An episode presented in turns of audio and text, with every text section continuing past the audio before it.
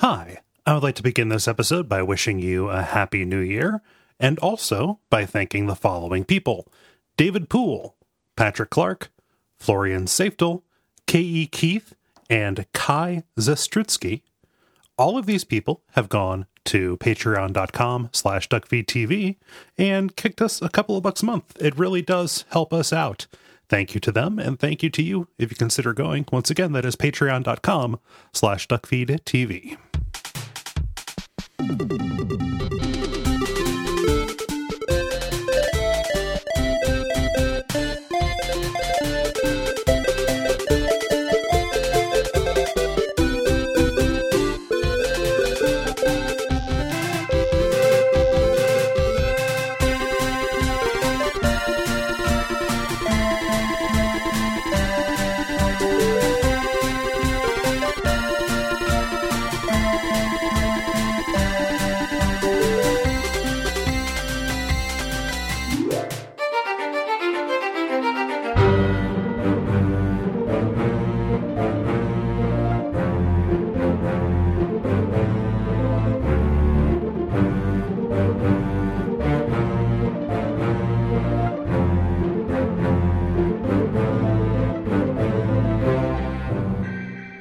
My name is Gary Butterfield, My name is Cole Ross, and you're listening to Watch Out for Fireballs. It is a Games Club podcast. and this week, the first episode of 2021, we are talking about Return of the Obra Dinn, which is a mystery game developed by Lucas Pope and published by 3909 for the PC in 2018. Daughters, lock up your fathers. There's tall ships about. Brrr. A tall ship? oh, what, ringing? Mass? Oh, call. What you, uh, starboard. Uh, um, th- th- this is a very early time to tangent Yeah, thing, but I just did something and I, I, I can't not have it in my head. No, no, it's fine. It's fine. Uh, we're recording this after Christmas, right. and I watched a little bit of uh, Disney Christmas Carol. How long has it been since you've seen like Mickey Mouse in a thing, like a classic thing? I mean, probably like I don't know, some substitute teacher had us watch Fantasia in band class, maybe. He is so so for such a character that's so like iconic and loved. Uh huh. He's got the weirdest, most nervous like Joker energy. like I don't know. Nobody ever points out that Mickey Mouse is constantly going oh, oh like just constantly doing this like nervous giggle, and it's really unnerving. Yeah. Like oh, we can do that. It's like it's very fucking. He's like one of the the weasels from Roger Rabbit or some shit. He's uh, just just, just like, constantly trying to laugh off guilt. Like, yeah. Yeah. Huh. Like, like he's like he's very online. Like he's just constantly saying "lol," you know. It's like, That guy fucking funny you should say sucks. that. I was over there. I was nowhere near that. yeah. What if we did this? I was kidding. you know, like that. That's the energy that Mickey Mouse has, and it's fucking incredible. Yeah. Like for being so iconic, I'm like, the kid's a nervous twerp. Yeah. Yeah. Uh, speaking of nervous twerps and tall ships, Okay. um, this is uh, the Obra Dinn, and this Oh. episode, not not a nervous twerp, Nope. is David, Yeah. Mm-hmm. who executive produced this, who may be nervous, but is certainly no twerp. No, no. Uh, David got us to play this very good game. Yeah, this Um, is cool. I love this. This is uh, uh, this is like Hypnospace Outlaw. It feels like it was made for me. Um, yeah, uh, yeah. And I also want to throw a thanks out to uh, to Carlo who bought me my copy a while back. So Classic Carlo. classic Carlo, yeah. Carlo's Um, awesome. But thanks, David. Uh, you know, this game falls under the kind of category of stuff that I knew we would eventually do for the show. I mean, especially after we did Papers, Please, right? yeah, Um, yeah. Yeah, and so like waiting, waiting, waiting for it to come up, and then finally being able to sink my teeth into it. Um, yeah, Yeah. Yeah. It was for me, I was like basically waiting for the switch port. And then once the switch port came, I it was in the same holding pattern you were. I knew I wanted to play this on Switch, even though it turns out that's not actually the best way to play it. Um, which I had no idea. Huh. Uh, what's different about the switch port? I mean, just Oh. aside from like not being at a computer where you can take notes on a desk and stuff. It's exactly that. exactly that. Okay. Yeah. It's, ex- it's exactly that. It is a lame game to play in bed because uh, I found having uh, the map of the ship and having uh, the the illustration Yeah. open just on my computer screen at the same time was hugely helpful. Yeah. Um, you know, this is this is a uh, a note game. Yeah. Um, this is going to be very spoilery. uh, thing, but it's also going to be a thing where like you know, I, I, mentioned this in the green room. Like, we're going to be talking about the method of this game more than the individual. Like, we will talk about the individual solutions. Yeah. But there are 60 of them. Like, mm-hmm. it'd be like us covering a textbook and we covered how to do every math problem. Right. We're not going to do that. No. Uh, we're going to talk about math mm-hmm. instead. Yes. Um, because everything about this, you know, you do see the events of what happened on the ship, but what you are concerning yourself with are the very smallest details and the inferences that you can draw from them. Yes, uh, and with with a degree of kind of trial and error and guesswork. Like I haven't talked to anybody who hasn't done some real you know shots in the dark mm-hmm.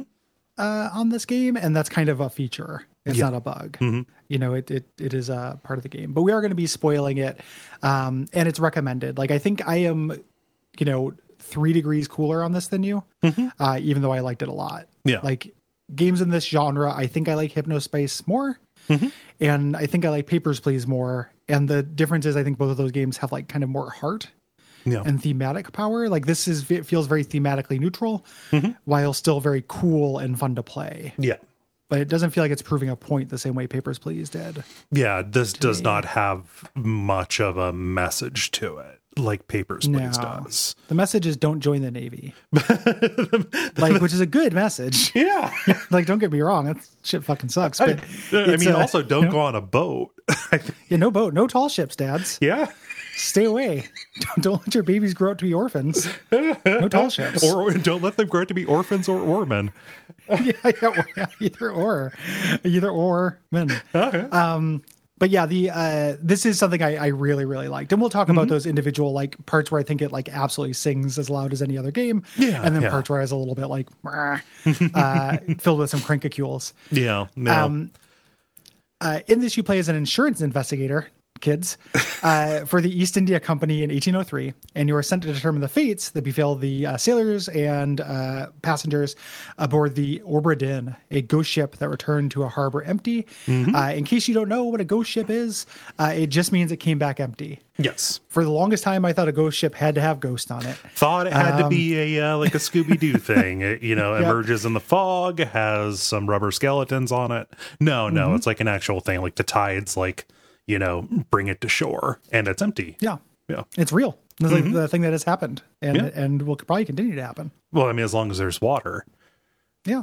Yeah. Which, you know, we got a couple years left. yeah. Um, oh, so as this uh, insurance uh, investigator, you're not just walking around with your noggin. You have uh, you have a couple of toys with you. Uh, first off, you have this catalog uh, where mm-hmm. you go and you input the solutions to the puzzles. This is where you have to document every single person's fate um, on the ship, including their identity, uh, the way they died, and who or what killed them, if applicable. And if they died. Yes. So not every everybody dies. This is not just murder. It's it's mm-hmm. fate very specifically. Yes. Um, and then the the most important tool you have for this, and kind of the uh, the core mechanic, uh, of the game really is a magical pocket watch. Mm-hmm. Um, much like a Robert Rodriguez children's film, this is about somebody who gets a magical pocket watch in the mail. What, um, why is every, why is Robert Rodriguez stuff so in the zeitgeist right now? I don't know because everybody's going Shark Boy and Lava Girl crazy. Yeah, I don't know. I don't know if that's just an, an editorial decision that 40. that Polygon made, but yeah, I don't know. It's just you're oh. seeing it, and I don't know why.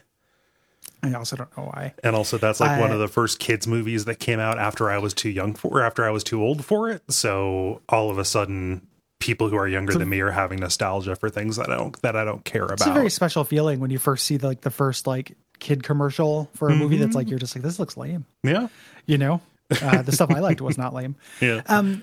So this magical pocket watch, uh, what this allows you to do is when you find a corpse um, you can use this uh, pocket watch to go into get a little audio play mm-hmm. of the moments before their death, see a still frame of the moments between their death, and then also within that scene, uh, mm-hmm. uh, where you're walking around the still frame, you can find other corpses, people who are already dead, and go further back. Yes. Uh, so it is like you know corpses within corpses within corpses. Yeah, it's like a, a turducken.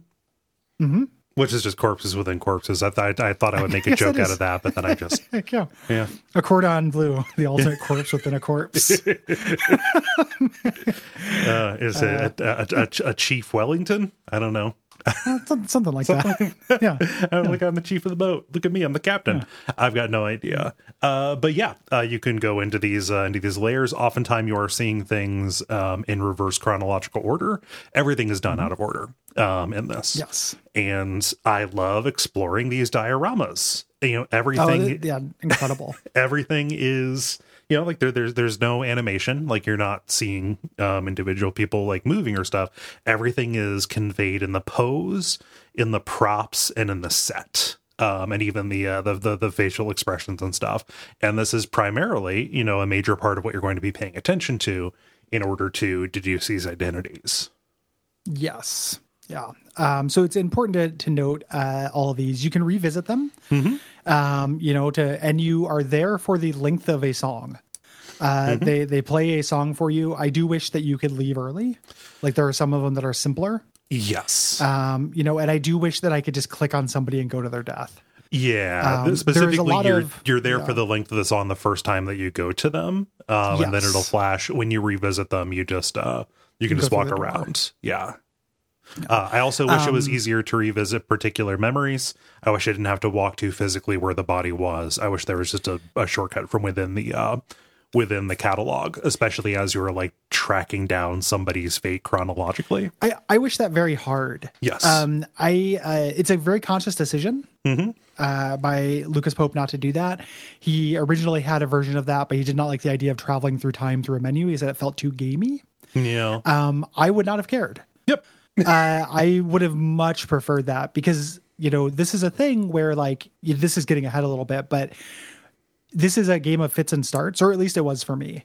Whereas like periods of being a little blocked and kind of like looking at my notes, mm-hmm. and then periods of having one breakthrough that cascaded to other breakthroughs Yeah. and, having that excitement of checking those like further dependent breakthroughs, mm-hmm. having the friction of me like remembering where that corpse was and Yeah. finding them on my map and stuff mm-hmm. was a little bit of a bummer. Yeah. Eventually you get familiar and you can say like, "Oh, I want to go to this scene. I know it's this guy on these stairs or I know it's Yeah. this thing that's hanging outside the window, stuff like that." But that's not until much later um after you have already dealt with a lot of that friction. And even then, I wouldn't want to. I didn't, I'm not really getting anything out of walking, Yeah. you know. So again, I'm not trying to nitpick. It's just mm-hmm. like a. It would it would have been cool. It's a thing that I found uh, that I found myself wishing for several times, especially because you know after you discover all of the bodies, what you are left with is this massive logic puzzle, right? Some people call this like a Sudoku. Uh, I liken it more to Picross because like intuition and guesswork uh, factors more into it, and you are making guesses based on like the overall appearance of things. But like navigating that, you know, I would like to have seen that logic grid laid bare more than it actually is, and being you know needing Yeah. to walk around to it was a bit of a a bit of a stumbling point for me. Yeah, and just to to real basics because there will there will be people who use this as like a service episode who are never going to play this.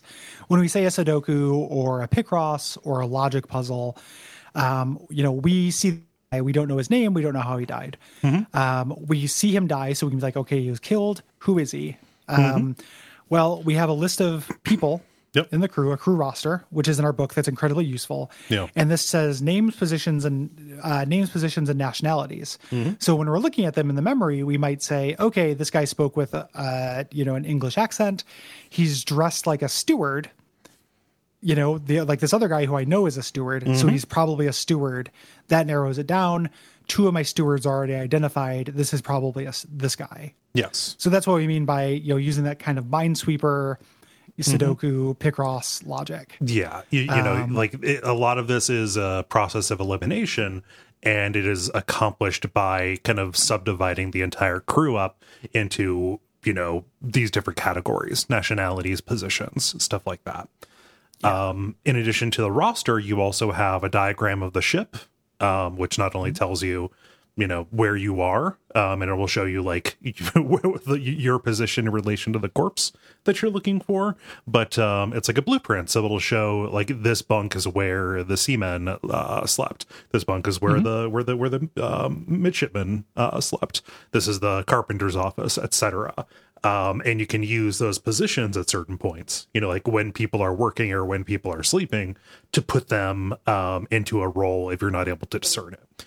Um, Yeah. Additionally, like people of uh, particular nationalities who speak a particular language tend to bunk together and spend more time like together. prison. Yeah, I mean, kinda, or just like Yeah. I don't know. I would tend to hang around with people whose language I understand. No, that, that, that's uh, Yeah. flex, but okay. Uh, coming out strong for anti-diversity for 2021, but it's okay. It's a new look I'm trying out. Yeah. No, but you, you you you can just tell that like, oh, all of these guys over here are playing cards. One, you know, I saw one of them speaking Russian in another scene. It's probably a fair bet to say that like this is you know these guys are the Russians and they're playing cards where they sleep. So this must be their Yeah. their, their bunk stuff like that. Yeah. And the, the again, I'm just getting my nitpicks out because I really like this game. Mm-hmm. When we when I started d- doing bunk stuff, was my nadir of this. Oh wow. Um, I found that frustrating. Um, I didn't feel clever for finding it, and it felt like the game was just kind of telling me. Oh. Uh, so when I was looking at bunk numbers, I did not like that. It was nice because I was filling stuff off of a list, Mm-hmm. but I did not feel like I was doing a fun and meaningful puzzle. I liked that stuff so much, man. Like, Really? That, yeah, that's when I started like going up to my whiteboard and like writing down the like the numbers and like sectioning them off and having like the the names on cards and moving them around from place to place. This is you know that this is who is here. Uh, like drawing up little diagrams of their shoes and stuff. Um, it's a that's Yeah. when it became the most like just like a sudoku and that could Okay. Mm-hmm. be like the difference that we have but that that to me like i was way into like the way this kind of gives you information Mm-hmm. there's multiple ways to do it and there there's like for me you know and i'm i'm not speaking objectively i'm just saying Yeah, yeah. for my experience in my brain there was a continuum of how satisfying and how clever that made me feel yeah, and the most clever I felt was when it was like, oh, like, uh, you know, this dude mentioned a brother who has two, you know, or this person, this lady's name is Miss. yeah, So that must mean she's married. Mm-hmm. And then looking at the scene and seeing a wedding ring. yeah. That was really cool. Just like the fact that they gave everybody a bunk scene where mm-hmm. they're just numbered Yeah. felt a little bit like we have to come up with 60 ways for people to be identified. 60 is a big ass number. Yeah. Like sometimes So- they just have to be numbered. for for I mean, so for me, I felt exceptionally clever because you look at those early memories and it says like, oh, 24 other people were present, and it's like, okay, uh, was but it's it's useless because I can't see, I can't see their faces. They're obviously in the bunks. But then I noticed the tags, then I noticed the shoes, then I noticed some of the personal effects like the weapons and stuff. I felt I felt very clever for noticing that what seemed like noise was actually very meaningful information that unlocked a huge swath of identities for me. it, it does give you a really big chunk Yes. you know so in terms of usefulness of advancing you know the the Mm-hmm. your progress it's like really really huge Yeah. you know um i just i i, th- I think that like again not nitpick because Mm-hmm. i like this game but i wish that there was a different way that they had done that and i don't know how you would Mm-hmm. have done that like rather than just having numbers. Th- th- there are You certain know- crewmen who are just more consequential and like it's not even just by their rank. Like um there's a crewman named brennan who's one of the first people that you see die um and because of the way the game is structured it means he's one of the people who survives the longest. Like you end up noticing him in a bunch of different scenes because he's just more active.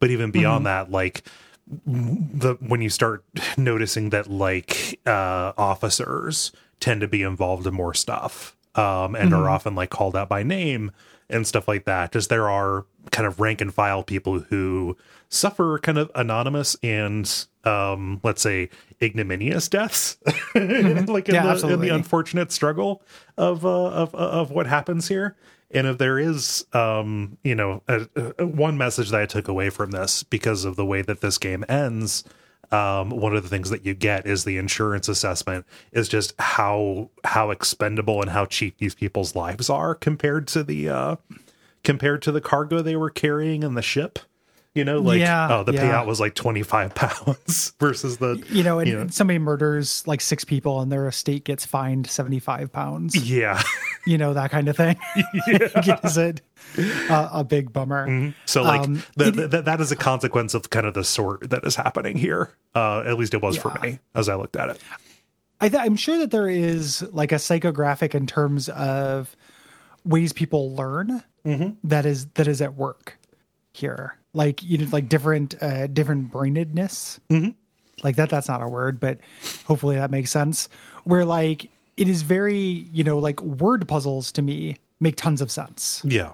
you know like uh you know oh this is a uh you know fathers and you know brothers and sisters have i none but that man's father is my father's son like that kind of thing works for me really well whereas things that are more uh just kind of like pure logic without relation or kind of story to it like the thing that that ended up making me unlock these things was figuring out the story of these people Yeah. and I had yeah. to have kind of the story, not just like, Mm-hmm. oh, I know X and Y. I, it wasn't. I couldn't just do like guess who about him. Like I always needed a little bit more than guess who, and I, thi- I think that's just how. Like I don't think I'm a dumb person, but I think that my, uh, you know, I have a, a a certain kind of puzzle that I am more suited to. Yeah, different information types. What I admired about this and what kind of made this a little bit more, you know, kind of a smorgasbord for me and just the way that I that, that I approach those stuff is it was a really good mix of the of those kind of relational the you know the the, the story based identity like you know there's a certain chapter where a mutiny is about right Mm-hmm. and like that is a really fun chapter for um for for that kind of mystery solving right Yeah, yeah. um The but then- translator? Yeah yeah the, Like the, that, the, that beat is so cool. Like, it's so good know, yeah yeah, yeah but like like it's a, it's a good mixture of that. It's a good mixture of you know the raw kind of like logic grid kind of stuff and then also like these leaps of intuition. You know i talk about this a lot um in the disco elysium episode and other times when we talk about like pure mystery kind of games where uh, you know a game that can activate intuition like that is really valuable and rare and this gets that here where you don't know how you know something but you have a pretty good gut feeling and i'm going to put this here and to have that confirmed to be right is really um satisfying right Yeah, yeah, and and sometimes it is intuition, sometimes it is a guess, and there's a beautifulness in that you don't really know. Like there is a confirmation bias that will come when you're guessing between three different possibilities and get it right. yeah You know, not you specifically, but I mean in, in terms of the game. But the feeling is is valuable no matter what. yeah Of like, oh yeah, I, I just kind of knew that on some level, and like maybe you did, maybe you didn't, but it doesn't matter because the game is actually made to not be so airtight, um, to allow for that kind of thing, and it does that in a couple different ways, which we'll talk about later yes. um, as well. Um, another really useful tool, in addition to uh, the diagram of the ship, is artist sketches. Um, this is huge. Uh, this is showing a very specific scene that you later get to explore. Uh, that is just an unbelievably cool moment. Like when I realized, like, oh, actually, I'm I'm in that. Yeah. And I should have guessed because somebody dies in the the sketch. yeah Uh, you know, I should clearly. guess like I'll I'll be here. yeah. Um, but this is really huge. Like it shows you uh, what people are hanging out next to, you know, each other, like where the kind of clicks are, Yeah. and stuff, uh, which is very useful.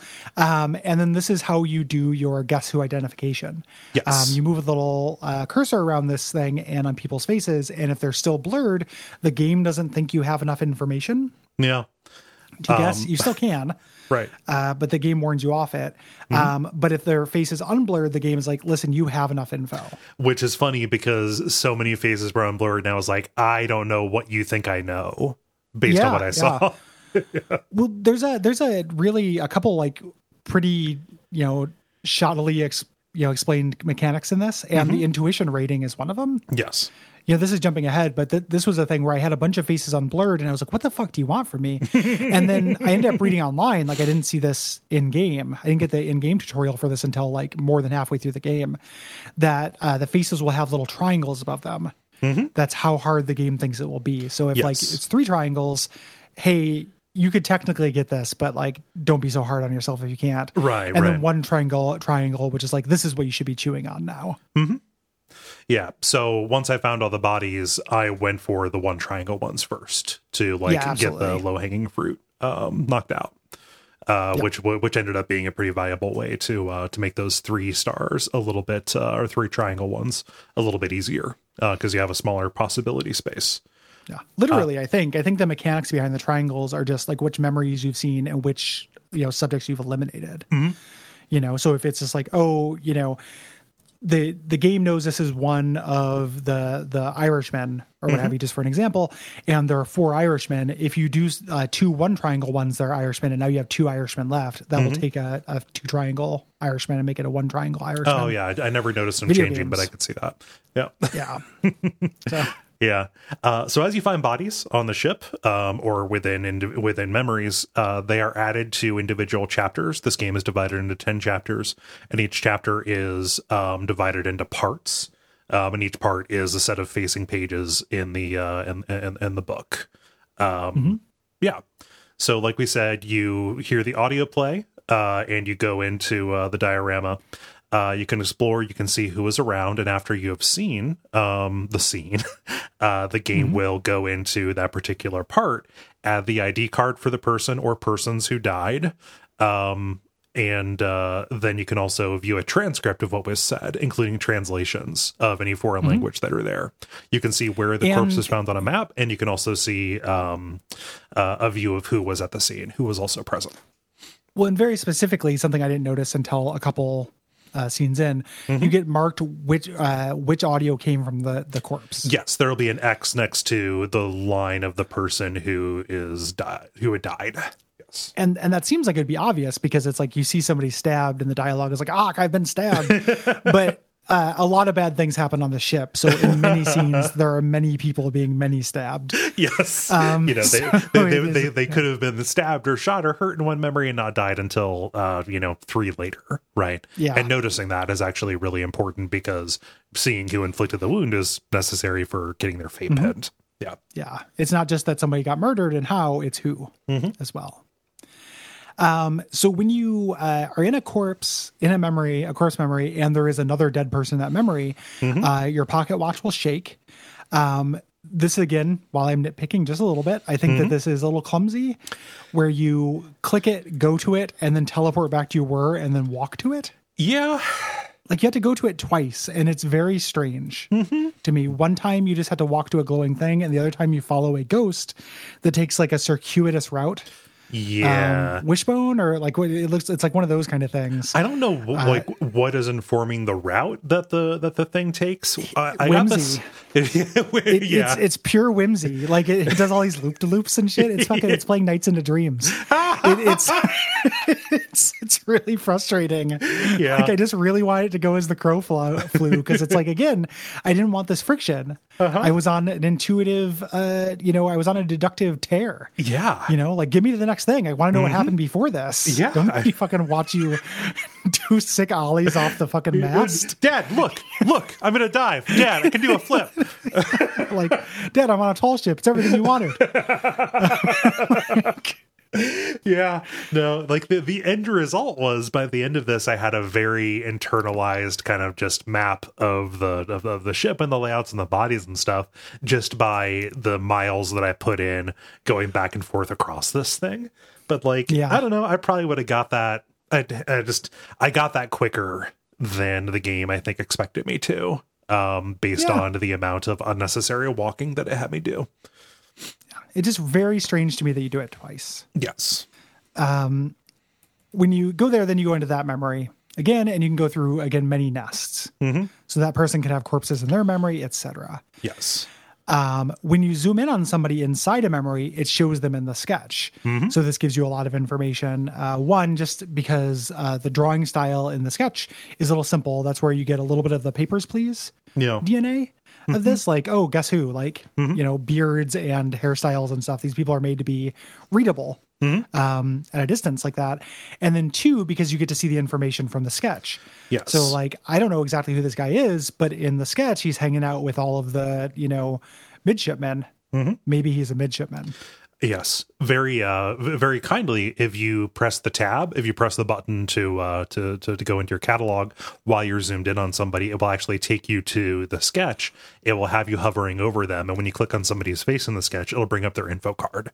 So you can and you can name them then, even if it's not part of the current murder. Like, so if you figure it out during a scene where they're not killed, you can enter in that information. Yes, so it'll be useful later. It's very important that you don't have to input the entire answer all at once. Yes. Yeah, absolutely.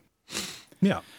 Um, so like we said, the crew members are not wearing identification. You know, sometimes they have a uniform that'll tell you what, uh, but you have to look at all this uh, context around here, um, everything you know in the scenes. You know, so it's pretty clear like how a person died. There are a couple of times where it's ambiguous. Um, oftentimes there are multiple answers that the game will accept for that, but there's like one particular body that has been stabbed a couple of times and is also on fire. it's like, well, Yeah. fuck. Uh, uh, but uh, the tricky part is who they are and who killed them. Um, unless who killed them is one of these uh, magical beasts that comes out of the sea. Yeah. Spoiler, they're bad. They're, Yeah, we're on Stranger things about. Tides. Yes. Yeah. Um, I really like that the game accepts multiple answers Yep. for this. Uh, not only does that, you know, kind of belie like the idea of like an omniscience behind this, like you are doing an insurance report. Yeah. Um, but the, uh, you know, it's, it, it would be uh, ambiguous, you know, like the, uh, the, the way it would be in here. Um, there's also is my, my favorite Easter eggs of this game is that there is an Easter egg, an achievement for just putting all of the deaths down to the captain Uh huh. because like it's his fault. Like he's he's in charge of everybody on the ship, Uh-huh. and like the game's like, yeah, technically, I guess that's correct, you smart ass. Dick. And and it, uh, I ended up having to go through, and uh, I got one of them wrong Mm-hmm. because I put the death, um, the spoilers, the the firing squad death, I put up to the captain because I was like, because he, he yeah, he's, the one who issued the order. You didn't put it Yeah, down to the person who landed the shot. Yeah. Yeah, I, well, I did that at first, and it didn't count as correct. Hmm. Um, so that one it counted, you know, achievement correct, but it didn't count as correct for the thing. So I had to go back and change it to get the, the secret right. ending or whatever. Yes. Um, but yeah, it is very funny to me that these things are up to interpretation. Mm-hmm. Uh, my other favorite one is there is one where a uh, a kraken. Uh, has a cannon and he holds it and like ends up like aiming it at somebody on accident and the game will accept either you know the kraken shot him or the guy who lit the fuse shot him and the kraken just moved the cannon but the idea of the kraken like you know clocking a fool uh, is very funny to me this is my gat now.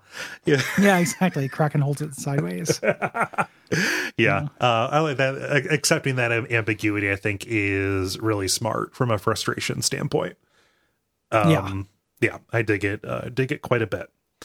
Um, so something that is really helpful, you know, when you are looking at somebody's identity card, either um in the uh in the part where they die or off of the sketch is that you can bookmark any memories that they appear in um including you can like jump directly to uh the first memory where they appear and also uh the memory where they perish or disappear. So for some of these um for some of these characters who end up being a little bit more ambiguous you end up kind of needing to to, to bird dog them a little bit um, and just say like I'm going to follow this guy's entire journey um, across this ship, um, and I'm going Yeah. to go from first memory to last one and see if I notice anything because like he may have been hanging around at the periphery of bigger events that were happening when my attention was elsewhere.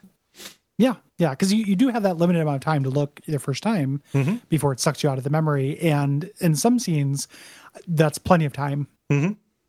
Other scenes, there's just so much going on, Yeah. uh, including just like spectacle. Like you're there and you want to look at this shit because it's neat, Yep. you know. Like I don't want to get right to work. I want to look at this, uh, you know, this fucking cool ass crab man. Mhm. You know.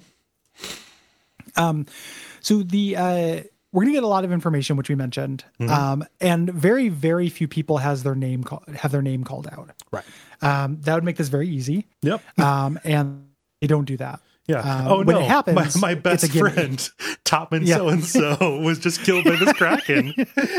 My Russian topman friend And- Andreev um, was killed by a foreign enemy. Was spiked by a, by a foreign enemy.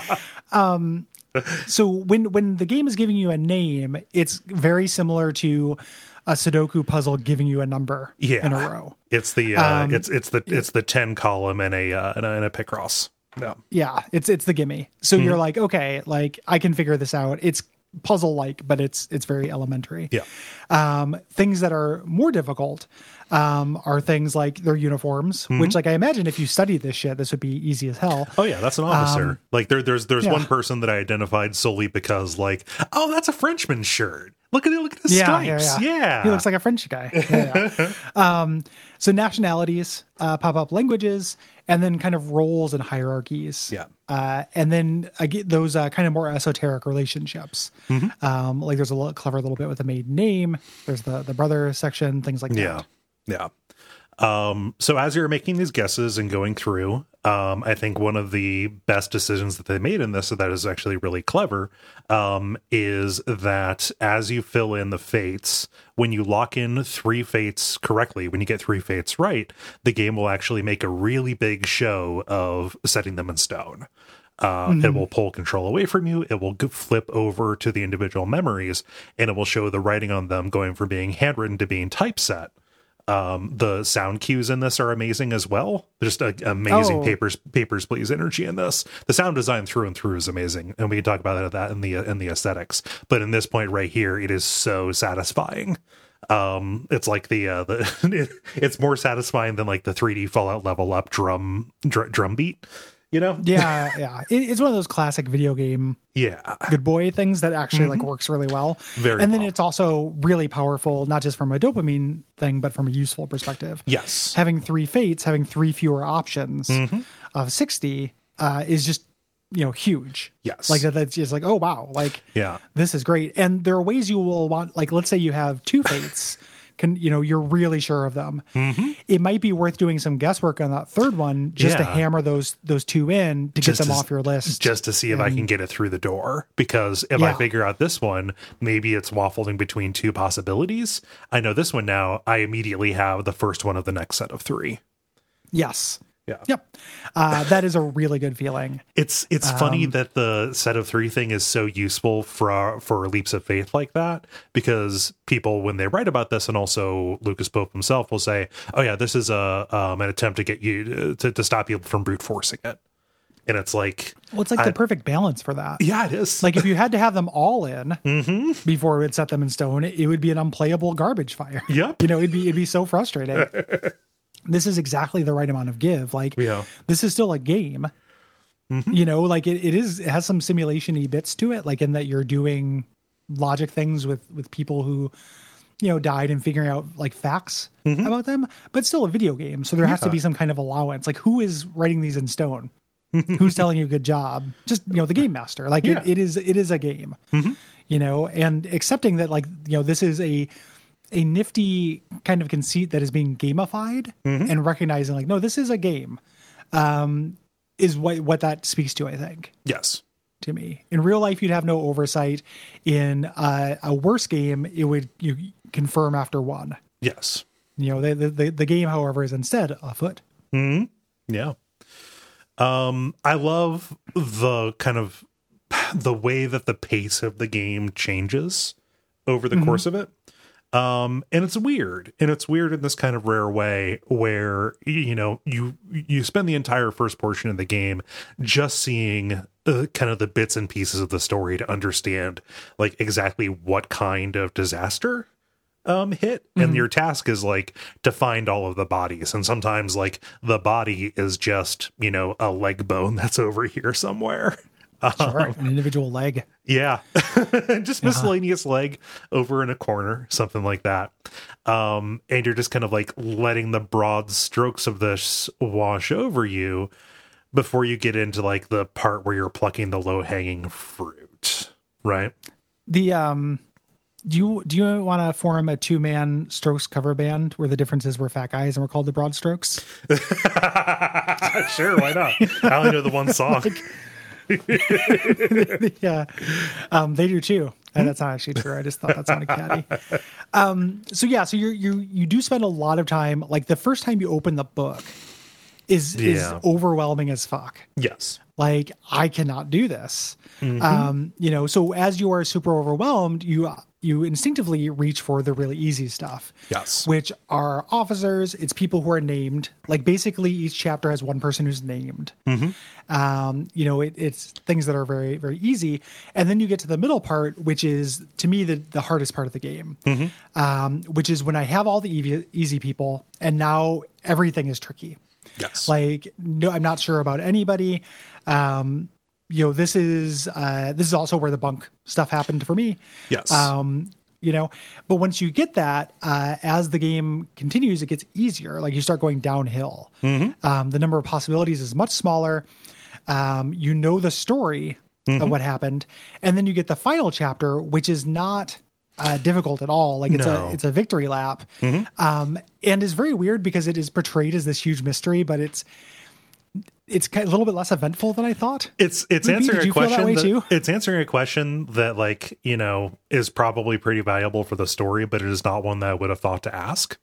Yeah, I didn't care. Like it was just like, like you know, What, what what it what it did was actually it, it recharacterized somebody who I thought was a piece of shit, uh, Yeah. based based on the events of this, um, and made his fate a little bit more a little bit more tragic for me. yeah. Yeah. Well, and it, and it, yeah, it also it's boys at a red herring though, and so- how cool it sounds. Yes, because it took me a little while to figure out the game is also very ambiguous uh, in the story itself. Yeah, so like we know there are monsters we know there are eldritch artifacts. Uh, that's it though. We don't know where they came from we don't know the exact mechanics of them yeah, we have some guesses on this stuff, but you don't know where people got them. We don't know that kind of stuff in this. And I was really expecting with uh, the the hidden chapter's name is the bargain, yeah. and I was like, oh, okay, Yeah, like so somebody somebody sold somebody's soul. like Yeah, like, yeah. Like this there's is a the reason why the everybody on the ship fucking Yeah. died from everything. Yeah, You know, like you know, somebody started the curse. And no, the bargain was just to end a scene Mm-hmm. that you saw, you know, four hours ago. right. Yeah, I assumed like that they figured it out. I no, yeah, no. it's just like, yeah, they, they they chased it off. Like, you know. Uh, let's talk about the presentation of this game uh, because Oh, yeah. this game is identifiable right away. When you the, the, Mm-hmm. you can look at one frame of this and say, "Oh yeah, that's Return of the Obra Dinn, that one game. I get it. Yeah, Yeah. Well, I remember seeing it, uh, seeing seeing trailers for it, Mm-hmm. and like looking forward to it, like being like, "Oh man, that!" Yeah. And then every once in a while, I'd see a screenshot because this game was in development for a long time. Yeah. Um, and I would just be like, "Fuck!" That's just Like- like man, I love it. It just it it, it Yeah. evokes it evokes thing like like good memories for me, uh, because it is modeled modeled after these black and white one bit uh, graphics from really old computers, specifically old Mac games, like say the MacVenture games. You know Mm-hmm. yeah. those ones. Or like haunted house, or like any of these kind of like one, you know, or not haunted house. Uh, what's his name? That adventure game, That's your adventure game, like see. Hmm? Harold's House of Scary Oh yeah, yeah. It's like Harold's House of Horrors or something like that. something like that yeah yeah Mm-hmm. um but it just it is neat looking um it's like one of these things that in a screenshot looks like oh, like kind of primitive but still stylistically nice Yeah, stylistically nice and then when you move around it when you Mm-hmm. see it like actually as a as a 3d object you can move around it just looks incredible when you see it in a Um, screenshot, it's hard to understand how you would move around in it. And Yeah. or how it how it would look in motion. And the answer for how it looks in motion is really good because a lot of work was done to convey 3D space using all kinds of like dithering and lighting shaders and stuff like that. Like there's a lot of complicated stuff going on to make this to make this visual style readable and also not cause like eye strain. yeah. yeah or or motion sickness which was a big problem when they were developing it Right. um it's absolutely beautiful there there is a uh a screen where lightning strikes like a scene that's just absolutely incredible Well, just when it reveals Uh, it to you, it feel it feels like a like a Junji Ito page turn reveal. Like Yeah, yeah. after it goes from like black screen, black screen as you're hearing what's going on. Um and uh it- like the, the struggle right before the motion like the um the light, light lightning strikes and then the screen turns on right as you hear the the, the crack of the thunder. yeah Yeah, love it. a, a page turn reveal is a really good way to put that. Yeah. Um, yeah. So just just really really awesome looking. um, and you can change it. It doesn't also- have to be black and yeah. white. Yeah, you can make it look like it can be black in any color. Yeah. Basically, um, you can make it uh, so there's like a Commodore 64, like Mm-hmm. a you know uh, different uh, different kinds of uh, filters Mm-hmm. for different types of computer. Um, I ended up using the default one. Same.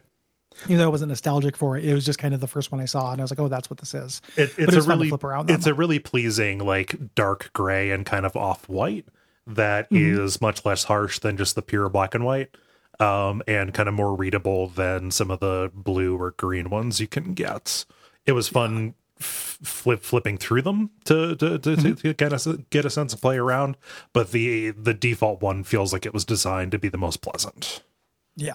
Yeah it's really nice.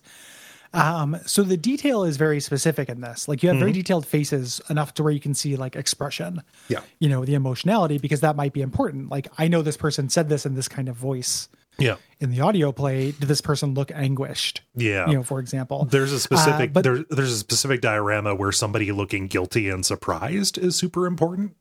yeah. Yeah. Yeah. Uh, but there's also like a simplicity to it because Mm-hmm. you know this is one bit graphics, so like a pixel is on or off. Right. Um, so there is a uh, in terms of the scenery and stuff, there is limited detail, and this is so you get all the detail of a face, but if there is a certain sword hanging outside a certain bunk, that's got to Mm-hmm. pop at least a little bit. yes. You know, uh, they're like props stick Mm-hmm. out. Yeah. Um, Yeah, it's it's really really well well done. Mm-hmm. Um, you know the the amount of care that went into this. Like, there's there's no part of me that thinks this is like not impeccably fucking made. Yes. Yeah, Yeah. Uh, and just- that also extends to the sound, uh, which we, we talked about a little bit earlier. Mm-hmm. Uh, sound design is incredibly good.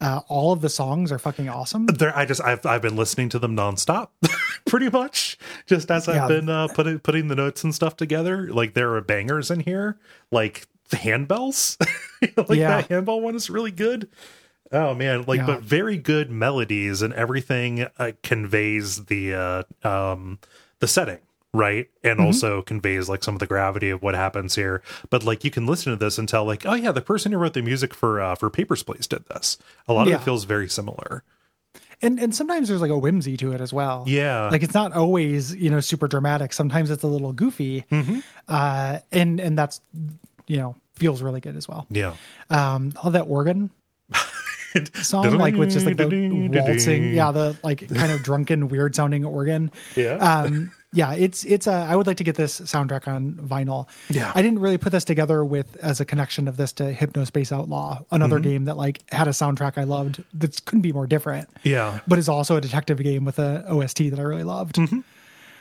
Shit, man, 2018. Wonderful year Um, yeah. for detective games. Yeah, and soundtracks. Uh huh. you know, Oh gosh, yeah, L- love the soundtrack. Love like just like even just like the sound design for uh for just impactful interface kind of things. Mm-hmm. You know, like nothing quite as you know that shows up quite as frequently to be as Pavlovian satisfying as the chunk of the uh, of the stamp, but things that are Mm-hmm. kind of in that same in that same kind of vein, right? Yeah. Yeah.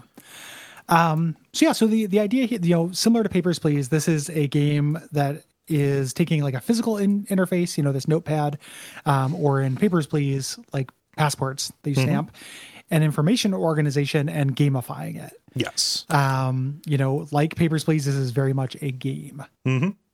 Um the, one area where this falls a little bit short like papers please everything moves so fast that you have to have stuff in um you know all in that all on your virtual desk or what have you. And like organizing that is kind of the key to succeeding there to a certain degree. In this like the catalog itself is incredibly well designed for jumping around and making these connections. I relied on notebooks and i relied on uh, my whiteboard quite a bit as well um, Yeah. I found myself like reaching out of the game to be, be because the affordances that were allowed there uh, didn't necessarily like you know like there like individual uh, uh, parts in the chapters like along the fates didn't have a place for like player notes right for you to Yeah, like yeah. put it in there i would have loved that but i could see how that would get in the way on like a console port I was very surprised that there wasn't something Yeah. like that, you know. Um even if it was like modular, like Mm-hmm. it wouldn't just be like things you wrote, but you could be, you know, have like almost like things some things you wrote and they're like Mad Libs, yeah you know, like yeah. uh soapstone messages or something you could Mm-hmm. do to make notes. Like there there felt like there was a way to do a console version of the notes um because of how much of this lives outside. Like this is uh I can't imagine playing this without uh, outside reference and physical Yeah. notes. Um, if you can do that, you're a better man than I am. yeah Um, you, you, know, can hold I, a lot I more had in your head than i can yeah Yeah, absolutely. Like this is that felt mandatory to me. Um, and so you know, just again contrasting with Papers, Please, even though you know that's not what directly what we're doing, the pace of this is so slow. yes Um, there's no urgency at any point in this game. Hmm? Uh, there is there's one false move I think where it gives you a f- sense of urgency that is fake. Mm-hmm. Yep. and I hate it. Uh, I think they should not have done that by any means. no no Um, you know, it's Like, like a real frustrating move. nothing that happens here should happen under duress Yep. Uh, it's starting to rain is fine to kind of signify something, but Uh-huh. just a storm is coming is scary and dumb. Yeah, because like Um, I don't know. I've seen what happens when a storm hits this ship. Yeah, it's not good. Like this is not a good ship, my dude. no. Uh, but you you just you take your time. So it's such a different feeling from Papers, Please. Yeah. Like I'm so impressed by being able to get those two different like sides of paperwork. Yep. You know, like, like sli- you know, like the entire spectrum of paperwork has been catalog- cataloged in games by Lucas Pope. I'm here for it. One Yeah, hundred it's really really neat. Yeah. Oh, geez. Let's talk about the uh, the development here. Uh, Mm-hmm. So Lucas Pope just kind of had um, this idea that he wanted to use these one bit monochrome graphics. He had this, you know, kind of past in uh, Macintosh games. Loved them as a kid. Loved the way that they looked, and wanted to try and make a game where, where you navigated a 3D world using these one bit graphics.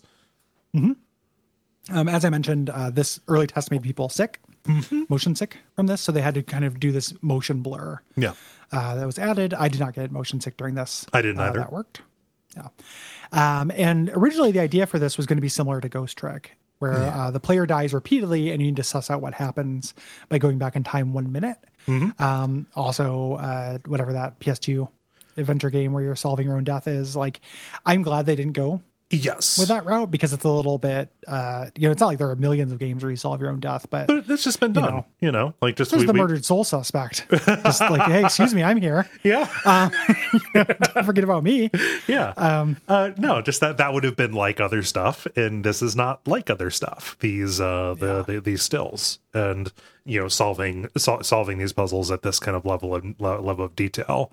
Um, that would have been you know like he, he scrapped that because it was complicated specifically to show movement in 3D. Um, Yeah. and he got the idea, like as he was trying to de- deal with this, like, well, why don't we just have everything be still, and then we just pack as much drama as we can into the poses, and that kind of unlocked Yeah. it for him. Yeah. Yeah. Um, so he uh, originally had a demo of this. Um, it was small uh, for GDC, and there were six fates in it that players could solve, and people liked it. Yeah. Um, so he's like, okay, I'm going to run with this, uh, and he expanded it um, into making this huge spreadsheet of the different fates, doing dialogue, hiring voice actors, and expanding it. Um, there are interesting like interviews with him where he talks about like, yeah, you come up with 60 ways for people to die. you know, like, you know, there there is this game. We didn't really talk about this, but I think this game is very funny. Uh huh. Um, like it is tragic and stuff, but Uh-huh. boy, I is mean- it like the relentless grimness of it is very funny. Th- th- there's and there's like a certain slapstick to the unlikeliness of a lot of the deaths. The cook, Yeah. you know, like like there's there's a lot of these that are like legitimately super funny. Like Mm-hmm. any ship where 60 people died of all different things would be funny. Yeah. in a way you know there's an artificiality to it that is like really good it's not like the ship just sank uh-huh. you know it's it's it's not the titanic it's a series of individual tragedies Uh-huh. um you know Just a just a Uh, parade of awfulness. yeah, yeah. very funny Uh, and, and, you know, as he was talking about that, he's also given a lot of, uh, you know, he's, he's he's talked about the amount of research that went in to making this accurate, and you know, try not to have anachronisms. Like this is the, the kind of ship that would have that would have sailed in 1803, or um, I guess it wouldn't have been in 1803. It would have disembarked in um, 1798 um, because you find it five years later. Uh, but um, you know, he went you know did a lot of research into the into the manner of dress. One thing we when we talk about how many fates you're trying to solve, this kind of ship would have been bigger and had more complicated rigging, and would have had a crew of about like 150 people. yeah there could so- be an advanced mode. Know, in an advanced super accurate mode. He scaled things down to make it uh to make it uh more manageable. Um and i think that was a good move. Absolutely absolutely a good move. Because you know Um, 60 60 deaths this took me 12 hours which is like a very good length for a game. Yeah. Yep. Um and it's one of those things too where your mileage will totally vary. Yes. There isn't like a a set length for this. No. Um, I bet you the speed run for this is really like tons of menu optimization. yeah. You know, like that would be actually kind of fun to watch. Um, so when he added more fates to the game, uh, the non chronological presentation confused people a lot. So what he did was he split the game into chapters and added the catalog uh, adding the book. So it's like, yes, it's non chronological, but there are 10 events, Yeah. like 10 basic like tableaus of the, the ship's history. Yeah, and everything is fixed when you look in the catalog. You know, the chapters and the parts are listed in chronological order. Some stuff Yes. happens roughly concurrently, but you know that's easy to suss out. Um, one one thing I love about the development of this was that uh, this took a long time to make. Um, he anticipated taking a year. It took a lot longer than that, and the reason why he was fine with that was because like Papers Please was still making money. Yeah. and I love him having that creative freedom. Like you do something as neat as Papers Please, like you should have some time to make your next thing. Yeah, And this is exactly what you want: is someone to take their time to make something like super super fucking neat. Mm-hmm. You know, yeah. You don't read a lot of like compromise in what was what was built here, aside from the compromises that like made it into the game that it is, having everything be still and whatnot. Right? Like Yeah. there there are places where like time and money would have like added flair and flourish to it, but like I don't know to what end. Like everything is expressed in a really strong vision, and there's not like a lot of places where like you can say, "Oh, here's a shortcoming that would have been solved with more time or more money." Yeah, yeah. Um, I whenever this kind of thing happens when somebody makes something like this, I, I feel like a weird emotion. Like I almost feel like proud for them. Yeah, yeah. It's like this very sweet feeling. Like good job, Lucas Pope. you know, like man, you know, do the thing that you want to do and make something really neat in the world. Yeah. And, and you know, uh, feel your reward for doing the previous neat thing we did. Yeah, and hopefully, I mean, this game was received really well. Hopefully, this gets gets far enough where he is now working on something that will be as cool and inspired as this. Yeah. yeah. I love that he's not just doing the same thing. Mm-hmm. You know, I don't really want Obra Dinn 2. No. I want to come up with some some new thing that I didn't think about gamifying before. Yeah, Um, So it was released on PC at first, then uh, console versions were released afterwards, um, which are all, you know, the Switch version I was talking about earlier runs just fine. Yeah. It's just that you have to take notes. Uh, so I think PC is probably the best way to play this, yeah, uh, personally. yeah. I was happy to be at a desk and in my office where all of my note taking stuff was was anyway. Yeah, This game is fun work. very fun work. So Yeah. So uh, we're going to start getting into spoilers and stuff. Uh, one of the things about this game is because it presents everything um, anachronistically. You know, it is not. You know, like at when you first see this stuff, I think that it's important to um, capture like what it feels like to go deeper into the ship and find the bodies but that that also doesn't bring a lot of light to it. So we're structuring the episode a little bit differently. First, we're going to talk about like the process of scouring the ship from the main deck down to the cargo deck. And then after we do that, we're going to talk about kind of the story of what happened chronologically and talk about any kind of like noteworthy deductions that kind of happen there. yeah, yeah. And again, we're not covering all of them, Right. uh, which would be tedious. There are also ones I straight up don't remember. Yeah. Uh, you know, you, you remember like the parts where it's like, oh, this made me feel really clever and cool. yeah. Yeah. uh, to figure this out. And I we don't remember the ones that are quite as obvious. Mm-hmm. And just telling you 60 stories of 60 people yeah. uh, would be boring. Um, but we are going to kind of talk about that. You know, the, the feeling of discovering the story of the ship Yes. and notable occupants. right. Um, yeah, and the story of the ship is neat, even if it does end up being really incomplete. Like I am, I'm kind of here for that, but I was expecting something. I think I, I, I thought there would be a little bit more of like a, whoa, you know, kind of thing to tie it all together. Yeah. It's definitely not what I expected. Um, yeah, so let's get into it.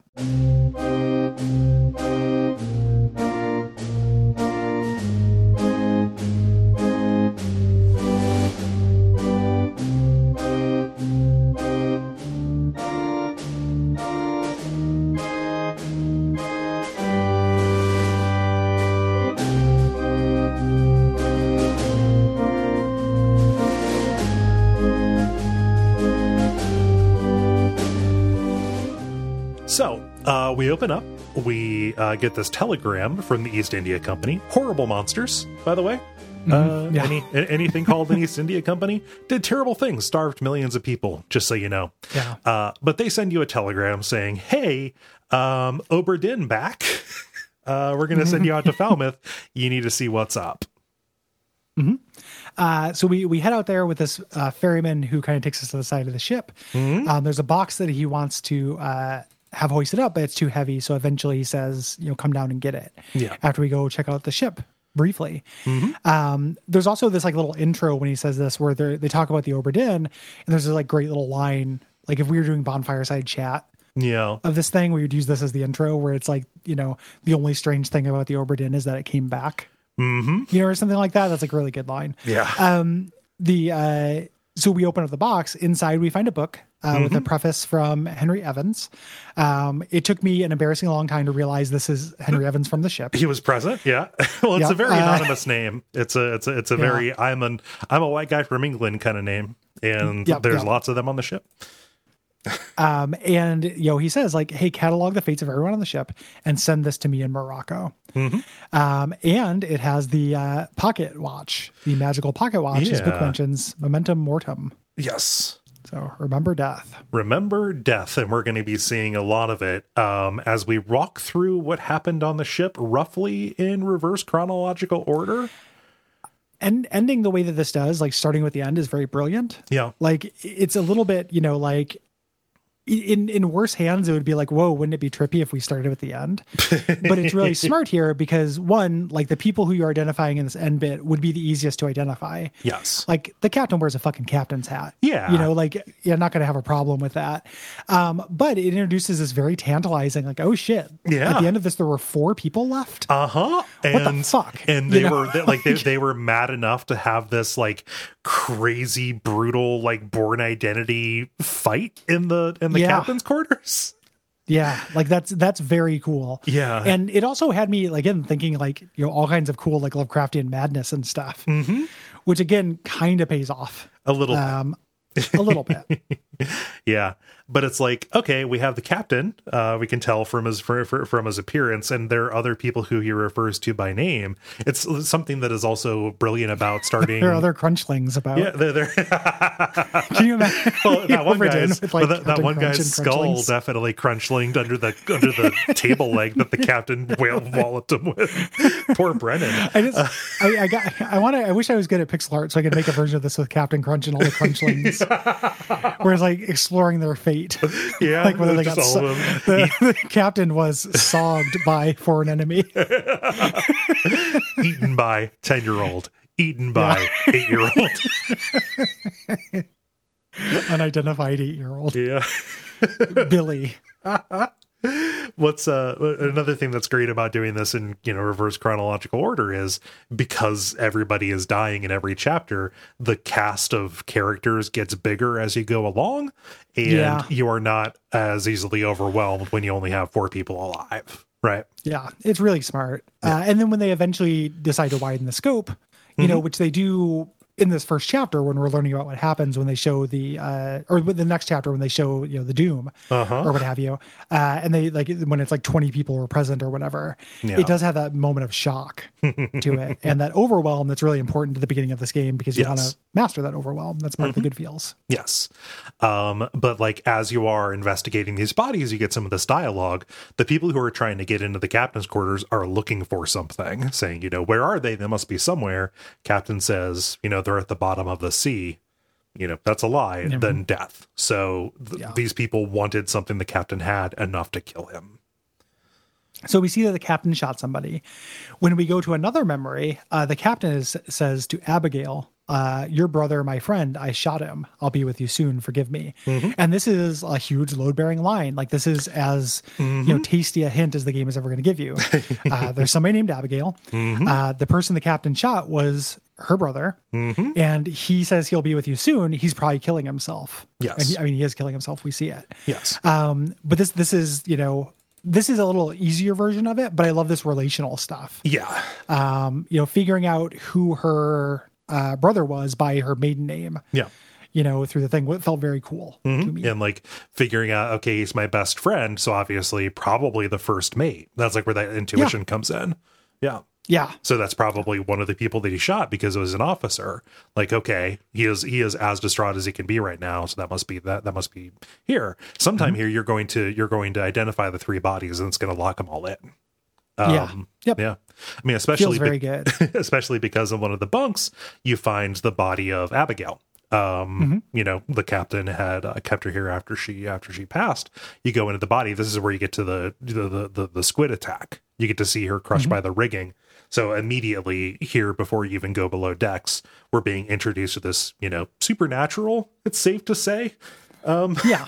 yeah, It eventually gets more supernatural. Right, Like this right. could technically be a regular giant squid. yeah, Uh, you know, technically. Maybe. This kraken. yeah, You know, but it, it's it's a supernatural. And again, it's very deft the way they clue you in that this is going to be a thing. Mm-hmm. Yeah. This is also the first memory where there are tons of people. yes, you know, you're going further back in time. You're like, whoa, shit, you Mm-hmm. know, like, uh, and just like a gobsmacking scene to look at. oh yeah, Like, just looks incredible. the big reveal of just all these tentacles um uh taking down the rigging and a massive wave overtaking the uh the port side yeah yeah, looks super cool. yeah Um, so this uh, brought a mass down, which crushed her skull. Mm-hmm. Um, and then we see, okay, her we, she was called Abigail, but her name is Abigail Hoscutt Witterel. And I was like, oh, okay, Yeah. like Hoscutt's her maiden name, and Yeah. there's somebody else on the the manifest whose last name is Hoscutt, who the captain killed. yes you know feels very good There um, go. once you get the uh this this these fates sealed we learn that the fates are validated in 3 Mm-hmm. um and uh as we even go from this memory uh we go to another one with a series of kinds of like grisly deaths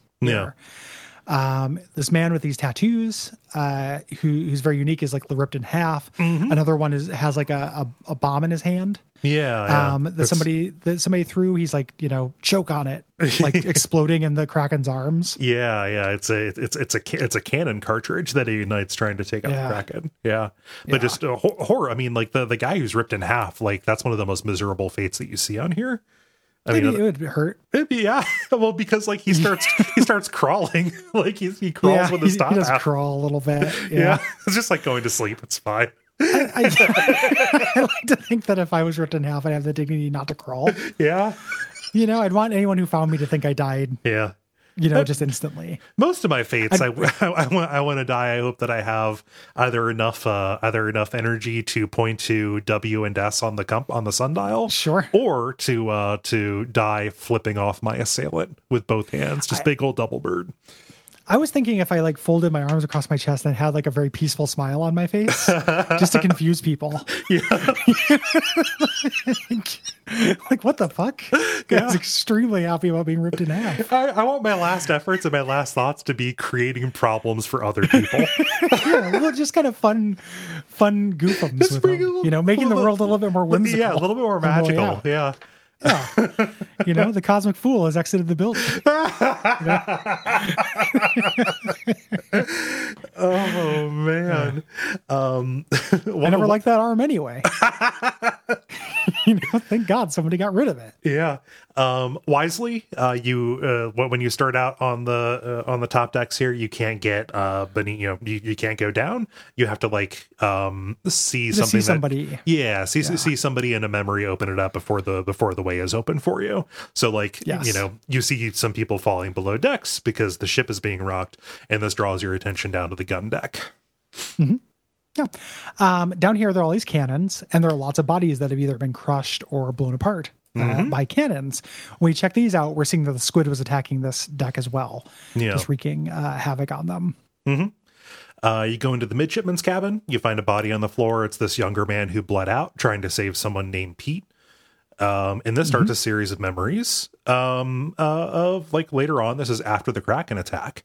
Uh, we're we're gonna find out. Uh, Kraken attack is a good NES game, uh, underrated. Um, Chemco. Uh, no. Sequel to Rush'n Attack, Yes. Crack- crack apostrophe and attack. Yes. Uh, but he uh, he overheard the mates talking about a mutiny. Uh, that's you know we saw the result of that. Uh, they don't trust the captain's judgment anymore. Um, the kraken has gone away, but uh, obviously, like He this should guy's. have chosen to have a kraken attack. I know, right? know yeah um and this is this is great like i'm glad they do the mutiny here because we knew there was a mutiny yep. you know so like this we're still getting a linear trail of breadcrumbs even if it is in reverse linear you know um and that we show this struggle uh here with this happened and it's nasty Yeah, um, someone gets you know, explodes blown with some like literally yeah, just blown up into little pieces Uh huh. Um, you know, and as we uh, go to kind of what's leading up to this uh, mutiny, we go back up onto the main deck where people are trying to escape on lifeboats. Yeah, and the captain's Um, and the protecting ca- them. Yeah, the captain's saying, "No, let them go." Mm-hmm. You know, the captain, good guy. Yes, it takes a while to learn that for sure. But like, you look on the boat, and you know it's women. It's women, and some of the younger. It's women. It's the the, the surgeon uh, we're gonna find later, Mm-hmm. and like some of the younger uh, stewards. Like, oh, this is just a boy. You know, he, Mhm. you know, pro- probably should go. Um, yeah. Uh, back on the gun deck, if you go down, you get one of the more memorable death scenes up on the bow. It's just a skull and some bones. When you go into it, uh, you see the beginning of the Kraken attack. Uh, it's a man who is using the head up there. He's shitting, and a squid reaches up and squeezes him to death, and we hear him evacuate his bowels. Yeah. Uh, and we know this guy because on the sketch thing, there's one thing that's not a face. It's just the artist's signature. Yes. Yes. Uh, there's only one person with those initials. So we know this is the artist, uh, E. Spratt, Right. Uh, who could eat no fat. His wife could eat no lean. E. Spratt shat himself to death. E, yeah, E shot. Um, so this leads to people uh, trying to escape as the Kraken attacks, which seems reasonable. Uh huh. Um, and was- somebody talks about one of the sailors is like, I'm, you know, I'm not going to forgive the, the you, you bloody Dane for killing my brother. The Dane says, you know, the thing with the rope, that was an accident. Yeah. Um, this is also, this was, you know, so this is in my head. I roughly think of these as like good solves and bad solves. yeah. yeah. Um, I love this one. Whereas, like, okay, this guy is saying somebody killed his brother. Whose brother's on the ship? Mm-hmm. Figuring that out. So, this is somebody who thought this guy killed somebody. So when one of these two guys dies, I know who this first guy is, and I know who yeah. you know that guy is. Because I mean, you, you can look in the crew roster and see two people with the same last name. and a Dane. So okay, we've got these three fates that are linked here. Um, and this is an amazing clue because you know we're eventually going to get to a point where like n- not the fir- not the first person who dies, but the second person who dies doesn't show up in any memories except for the one where he dies. And so you're like, well, fuck! How in the world am I going to solve this? No, that's this. This is the incident that that's talking about. Yeah. so like it's Yeah. it is actually a really good and direct clue for something that initially seems impossible. Yes, really, really good shit. Um, we continue further down uh, to something called the Orlop deck, which sounds like uh, a level in Symphony of the Night. Um, and uh, we find a steer skull mounted on the wall. This is to teach us that animals can also. Yep. Uh, we can go back in time through uh, through animals. Um, this is where they're showing the steer get slaughtered for meat. Um, and they're, you know, again, they go through the name. There's your keystone. Like, what? What's the matter? You didn't grow up on a farm, Charlie? Yeah. And then when it shows the memory, it shows a man uh, vomiting at this. So I'm like, cool, that's Charlie. There's my keystone. Yeah. And also the person slaughtering this, probably the butcher. Okay. Yeah, cool. He's also dressed like a butcher. Well, yeah, you know, You know, but there are lots I of people I'm holding a- them down. So there are a lot of people holding them. out. I was a little embarrassed about um, how long it took me to start just looking at how people dressed yeah, yeah. in this. Like, not just like the uniforms. Like, I was keyed into that, but Uh-huh. like the butcher and like the carpenter. And I'm like, this guy looks like a fucking cartoon butcher. Yep. Like, why? Why? Like, why was I like? paper hat. Like, Yeah, I, I he's, he's basically giving me roast beef for four ninety nine a pound in this moment, Uh-huh. and I, I was just like, for some reason, I was like, okay, if this guy is, uh, is, this is his nationality, Mm-hmm. and if he's in this memory, he does this, and it's like, no, he's dressed in a fucking Halloween costume of a butcher. Like, I, like same thing with the carpenter. Like anybody who just had like a job yeah. like that, I was embarrassed if I may not just like guessing them immediately. I don't know. I you know, I don't know if you're like me. I don't really pay attention to what people wear unless I don't either. Yeah, unless but it's I mean, really th- that's what the game is about. Yeah. Like, like I know? should pay attention if someone's wearing a costume. Uh-huh. You know, like I pay attention to what the mailman wears. Yeah. Well, and, and like I don't know, there are different kinds of people. I never pay attention to what shoes people wear. So like Me either. when w- when that became an important thing, we're you know, we'll talk we'll talk about that later. Like, well fuck, I guess as the detective, a detective will always look at somebody's shoes. You Yeah. it tells where they're going, where they've been. Yeah. I, I I don't think I've ever noticed a shoe in my entire life. No, not unless somebody pointed it out. I barely noticed my Yeah. shoes. I couldn't tell you how many shoes I have. Yeah, I, I I think I have four total, Uh-huh. not four pairs. Right. And and I and I just wear the same ones every day, and all I care about is that they're functional. Yes. Like I cannot imagine caring about a shoe. Nope. It's Um, just so yeah, you like you know uh, uh, a part of any mystery, you know, like adventure game, any game really is about learning to see the game the way the designer wants you to, and like that's part of the onboarding that you're getting here. Um, Yeah. uh, while this is happening, while you're in the memory of the steer dying, um, you're hearing and you can actually see uh, some of the uh, some of the other crewmen carrying a carrying a, a dying man up to the carpenter's workshop for his uh, for, for, for his last rites. Uh, this takes us into um, a couple of deaths here, where some people die of a uh, of a lung disease.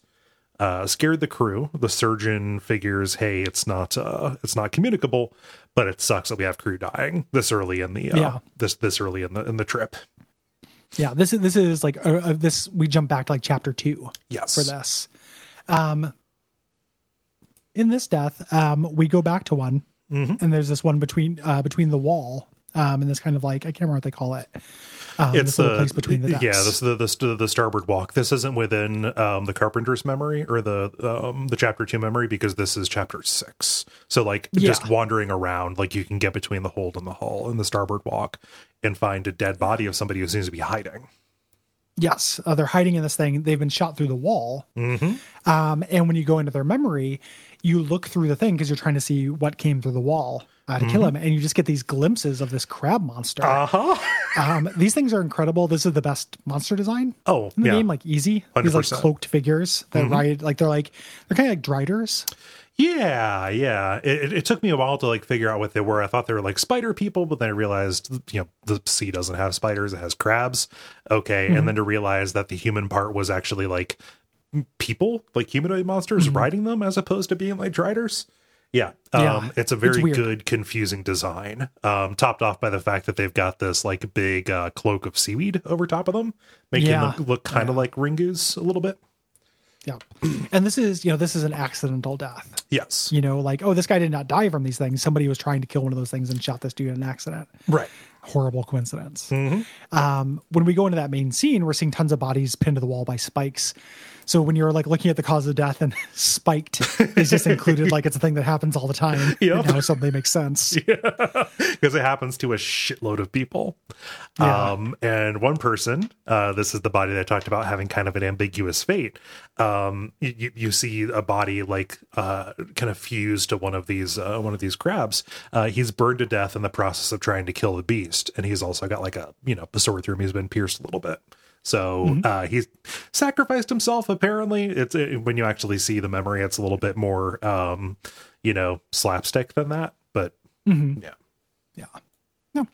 Um, when we we take this trail of bodies up up to the upper deck where uh, the crabs are invading yeah, uh, the, the upper deck, um, we get to see that, and then this body that is on this uh, this compass here takes us to a memory of a person up in the rigging who gets struck by lightning, Right. um, and this actually teleports us to standing on the rigging yes. uh, during the memory. We can't actually freely move up there, but we can during the memory. Um, and there are some bodies that you can zoom in on and see, and some bodies are just like off in the distance, falling into the water. Um, which is going to be important later on. Like every chapter, you know, once you find all of the bodies that can be found, it says so and so people died uh, or disappeared in this. What happened to them? As best you can discern. Yeah, Yeah, Yep, it's almost always drown. Yeah, drowned Um, by drowned by a beast. Yeah. Yeah. Uh, so you could you go down to the cargo deck, uh, the lowest deck, um, and you find uh, some casks. Uh, coming from one of the casks, you actually see some flies, and your pocket watch will activate. This is the first death uh, that happened. Uh, there's a stowaway who was crushed inside of the cask as it was loaded. Yep. Um, we don't get to know the you know this guy. Yeah. Um, but there is another the memory has another body in it Mhm. uh, from the load uh, where this guy fell down. Um, this is the only memory he appears in Yep. is where he dies is this accidental death uh, here. But you know, again, as we mentioned earlier, like this is skipping ahead to solving it. But it's like okay, you know, we know that Dane killed somebody. Um, he says talks about that rope. The Dane is the guy standing next to the rope hmm uh, during this. Maybe that's the murder he was talking about Yeah. you know, again, feels good. um, there are some miscellaneous legs in the corner. Yep. When you go uh, check out the leg, uh, the person died having his leg amputated after the captain's steward attacked him. Uh, And he says, These ungodly beasts carry a curse, throw them back or doom us all. Yeah. Uh, which turns out to actually be really good advice that they do not follow. Yeah, I don't know how the I, I don't know how the steward uh, keyed in on this, other than general superstition, but he was right on the money. Yeah. Yeah. It's no good. Uh, the beasts that he's talking about are these mermaids that were brought on board and carried below decks on uh, stretchers. There's one scene that we can see uh, from a body here. Uh, it will it slashes out and uh, kills some of the crew, including a cook who jokes about eating them. Which Yeah, if I was a real cook on a ship could- and I was bored of cooking rations and we already slaughtered the cow, like, no, give me a challenge. Let me see if I can make mermaid mermaid tasty. Know, I Mer- mermaid maid's a little bit too uh, too much human. In oh, that. you just have to eat the bottom. Come on, you throw the top back. yeah, yeah. I, I can imagine that. Or you give the, the top a proper Christian burial. Oh, on. So- Burial at save sea. in Come the on. graveyard. Yeah. yeah. The, the, um, but yeah, just that that that was my first like big laugh out loud. Yeah. in this was him being like, you know, yeah, just put her in the kitchen. I'll make some. Well, the, the mermaid kills funny. him because he notices a shell that she's holding, and uh, she slashes. You know, she reaches out to slash him for going for it. Yeah, Um, they're going to take them all down to the lazarette, Mm-hmm. uh, which we cannot get into. The lazarette is like storage area and is locked. It is the chapter eight. yes, Um, there are two more bodies up on the main deck. Uh, when they were lifting that sea beast out of the water, someone speaking Chinese talked about how dangerous the shell was, Mm-hmm. and uh, the beast fired several spikes, uh, one of which pierced a couple of men. Yeah. There. Yep. Um, so this is our first clue that the uh, the people who are here, who are the Chinese people uh, delegation, know about these shells and know maybe about these beasts. It- it- this this this feels a little bit like splitting hairs. It's not specifically the Chinese. Um, in the sketches, we see like uh, sketches of the Formo- Formosan royalty. Yeah, the Formosan royalty. yeah, yeah, Like just so closer to being like from Thailand. Uh, it's a you know country Yes. that doesn't exist anymore. But yeah, uh, the, the the Chinese people though, some of them can understand the Formosans, and that ends up being important to one of the conspiracies that happens here. Yes. Yeah. Um, so back up on the main deck, um, we find a body that chaps, uh, starts chapter four, which is called The Calling. Uh, somebody was rowing back with a mermaid on his boat along with a dead body and was shot. Right. Um, one of the uh, the um, Chinese crewmen uh, shot him. Yeah. The uh, the translator guy, I believe. Uh, no, it was uh, it was the last of the Oh, yeah, yeah. Formosans. yeah, he had the Yeah, tran- the translator uh, with him on the on the boats. Yes, who died in the boat. Right. Um, and when you go out, uh, so th- this is the first memory that takes you off of the ship. Like you are walking around on the frozen waves um, around the ship, you can see one of the dead bodies that he rode back with. Uh, this actually takes you out to the open water, uh, where we see what happens when this person was away. Initially, I thought this was an away crew uh, that they uh, th- th- that they had uh, like sent out to go get something. No, this is a mutiny. Like somebody, Yeah. you know, the person who rode back ended up taking uh, taking people hostage and trying to steal a steal a treasure here. But out on the open water, we get to see uh, all of these Formosan royalty who were taken hostage um, uh, die along with some of the conspirators here. Uh, what happened Yeah. is these mermaids uh, were attracted to, to the treasure uh, that that was Yes. taken here and the shell that was inside of it. And we keep keep saying treasure. It's it's like a cask. It's like, it's Um, yeah, it's like yeah, a it's like a dresser. yeah, it's like a multi-level chest kind of thing where the where the shells are in the bottom part and when you put the shell in the top part, it um well, I mean we see it here. It causes a magical fire to shoot out. Yes. Yeah. And sometimes quicksilver. Right. You know, that so it, it it's got defenses. It's trapped mm-hmm. Um, as a test, and we can see it in other memories where they're like guarding it Yes. and stuff. Um, but it's it you know the closest thing to a MacGuffin, and this uh, this guy who kidnapped them, who took them out on the, the sea, is the closest thing this has to a villain. Yes. You know, this this guy fucks everything up by doing this. Um, but this is like an action scene, like going Yeah. through all these deaths and seeing the mermaids attack and the uh, the Formosan king sacrifice himself, opening up the chest, burning his arm off, and shooting these beams into the mermaids Yes. Uh, is very cool. Um, you know, this contains the shell, uh, however, and this uh, the second mate guy is going to bring this back, or not Yeah. second mate, but this uh, th- this fella is going to bring this back and bring these mermaids back and start everything on the road to fuck uppery. Yes. Uh everything that attacks the ship is trying to get the mermaids back. Um specifically. Yes. or the shells. Yeah.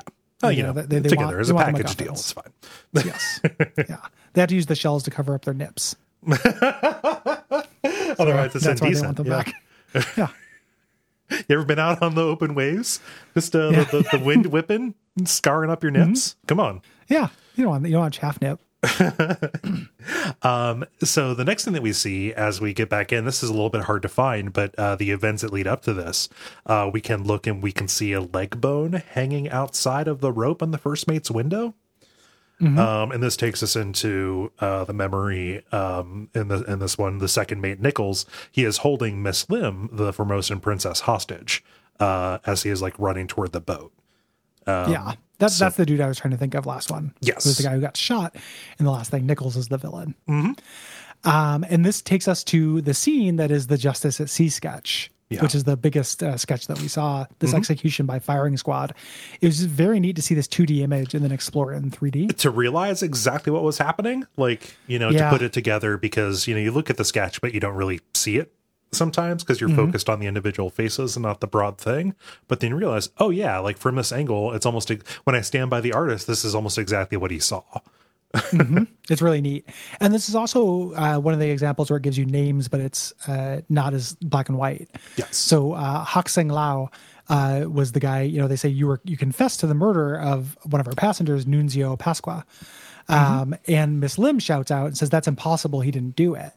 So you're like, okay, well, I know the name of this guy, you know, uh, and when I find Nunzio, maybe he killed him, but there's this is disputed yeah um, you know, which is really neat. Uh, when you go to that memory, you see the mo- moment of the murder, and it was a framing. Yeah. Because Nunzio saw Nichols attempting to steal the chest, so he was Yeah. killed to cover it up.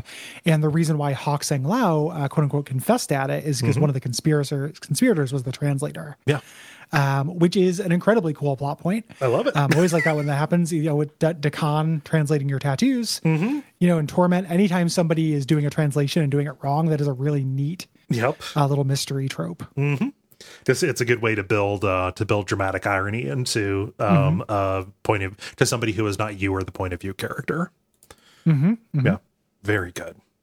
Um and after we see this like we pretty much have got all the bodies. We've seen um you know broadly everybody's fates um and you know the um the, the the the game will tell us like yeah outside of chapter 8 which you cannot see it says you know we'll we'll, we'll- show this to you later uh this storm starts and the uh, the, the the captain of the rowboat calls down and says hey you know we don't have much time get in the ship if you know come down here when you want to leave this is a lie That's a dirty lie. filthy Uh, lie Mm-hmm. you can leave. You know, you can leave. You can end the game with fewer fates solved. Uh, the ending you get for this is hilarious. oh yeah Um, you yeah, you get a, uh, the same mail or the same piece of uh, mail saying that the uh, your your benefactor has passed away, but there's a thing where it's like your lack of diligence in hunting down these fates made it impossible to rouse him from his sickness oh or something. Like basically, you did such a shitty job being a detective that he died. uh, like, it's very funny. I, I read about those on the wiki, and then there's a pretty good ending for getting most of them, Oh. and then like the golden ending with the hidden chapter for getting all of them. Yeah. I, I just I love the idea of you being such a bad sleuth that somebody else dies. Yeah, he's he was he was holding on for dear life, and then he Uh-huh. got this thing that was like half guesses and half question marks. I was like, well, what the fuck? I like, uh, good night.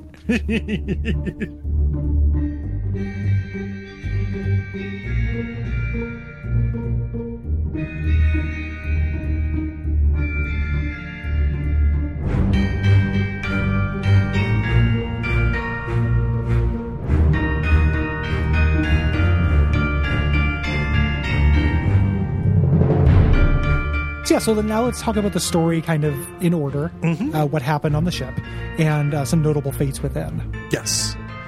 Yeah. So uh, shortly uh, after they uh, er, after they embark, they've got all this cargo on, and we get chapter one here, loose cargo. Uh, this one takes place uh, right as they're departing from England.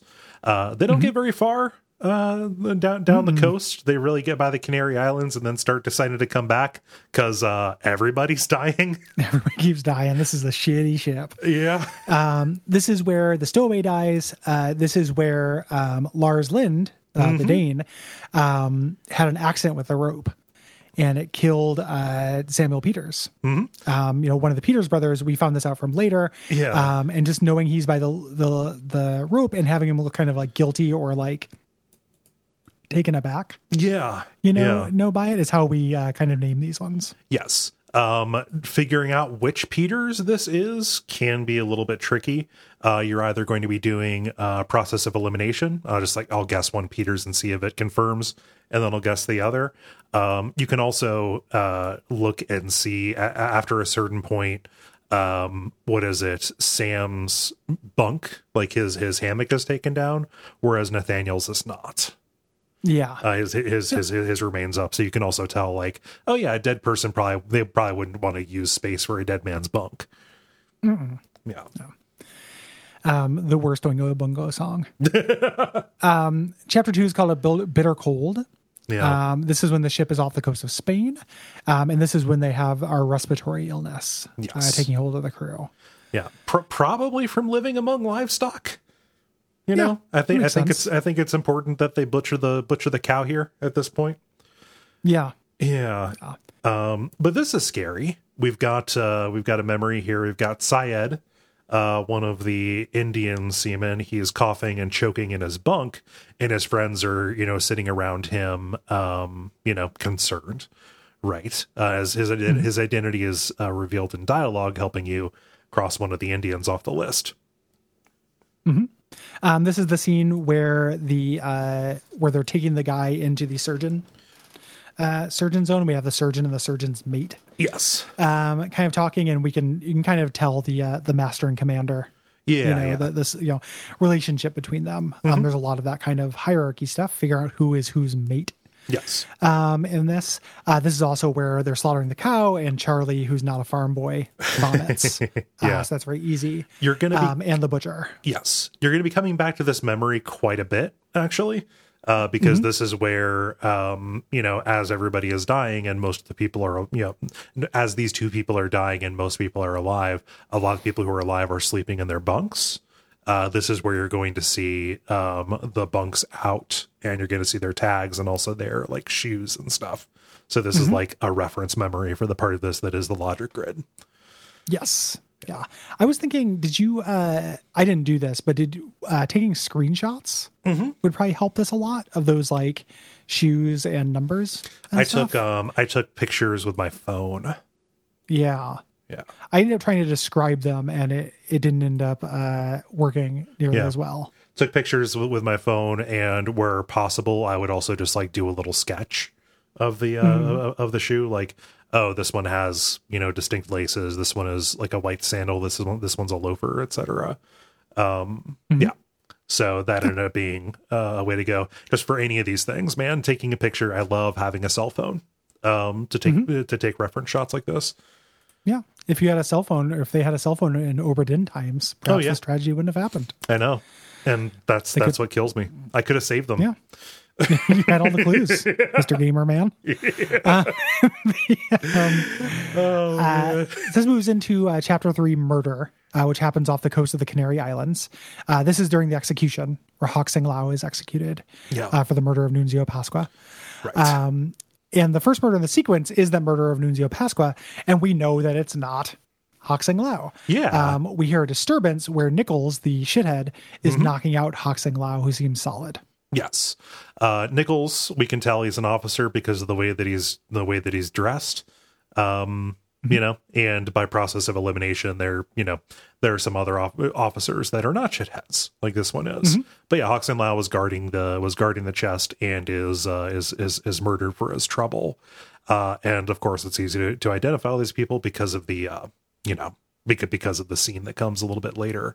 Uh, Nichols, like we said, he enlists the help of the Chinese passenger, uh, who's uh, the kind of the interpreter, who gives a bad uh, confession, the bum con- uh, the bum confession, um, Yes. leading us to the firing squad. The, I, I like the deduction, um, you know, choosing, you know. Okay, how, like who actually killed Hawk Sang Lao? Only one person's bullet hit. So like following Yeah. the uh the, the the smoke trail from the musket balls uh is real neat. Everyone else is really shitty aim. Oh, really bad. Like they had, they had purpose. Like it's very close. Oh, I could see that. Like if I was in a firing squad and I didn't want to, uh I didn't. I didn't go for the gold. I don't know. Like, I'm, I'm I'm fine with firing guns, but like shooting at somebody, I, I'd probably, uh you know, think the think the goal. good Of, o- I think the goal of a Good get firing in trouble. Whoever's putting you in this firing squad would not like that. probably. You know. Like, Yeah. I don't know. Oh Um, man. I think like it's hard for me to imagine the situation in which like you get put on a firing squad, but also it's going to be okay if you purposely miss.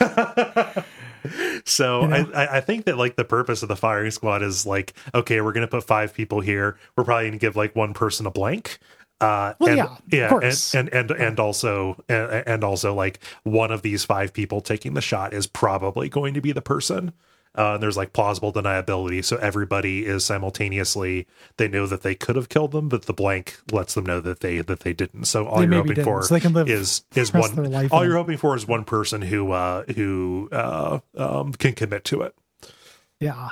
I think that if I were in a firing squad, I would do the same thing I used to do uh, when we had music class. Uh-huh. And I didn't know the lyrics to singing, and I would just kind of open my mouth Yeah. along with everybody and trust that the teacher wouldn't know. Mm-hmm. So I would like hold the gun and I would go, I think they would just- notice if you went pow. Wait, somebody's gun didn't fire. They just somebody just said pow. I, I was hoping it would fool them the same way it fooled Mrs. Ring. You have to fire the gun. Uh. you just have to. But also, these are like these are muskets. They're not going to fire super accurately. So it could be like when Bart Yeah. tries uh, tries aiming to the left when he's uh, shooting Sure. the BB gun. But uh, Nelson congratulates him on uh, uh, um, oh gosh adjusting for the compensating for the, shot. Yeah, for the sights. Yeah. yeah, Yeah, yeah. Uh, uh, but it was Brennan yeah. who did it.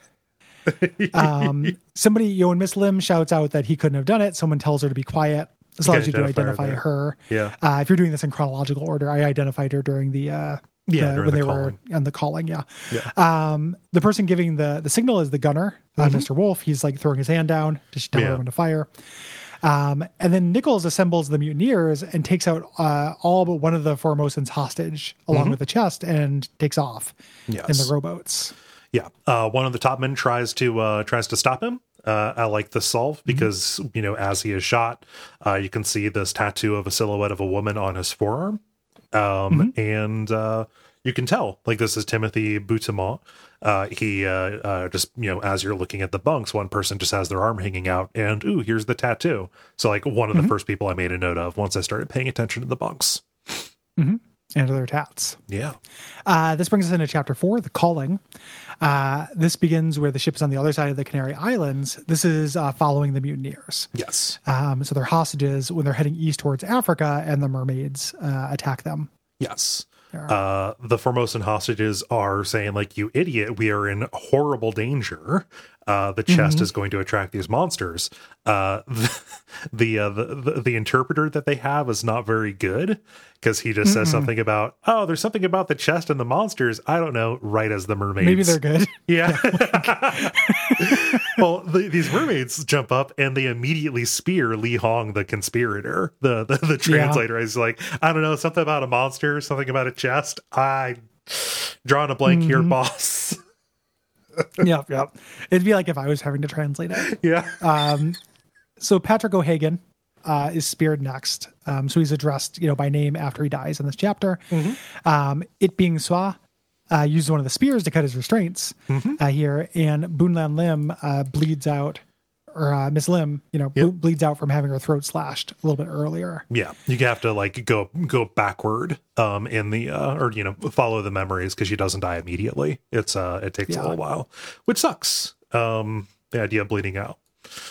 It also uh, accepts chokes. Choked Oh yeah. Oh For this, because that's what it looked like to me, rather than having her throat slit. Yeah. Um, so as she's bleeding out, this is when Iping Xia um uses the uh, uh the chest to fire off the magic beams.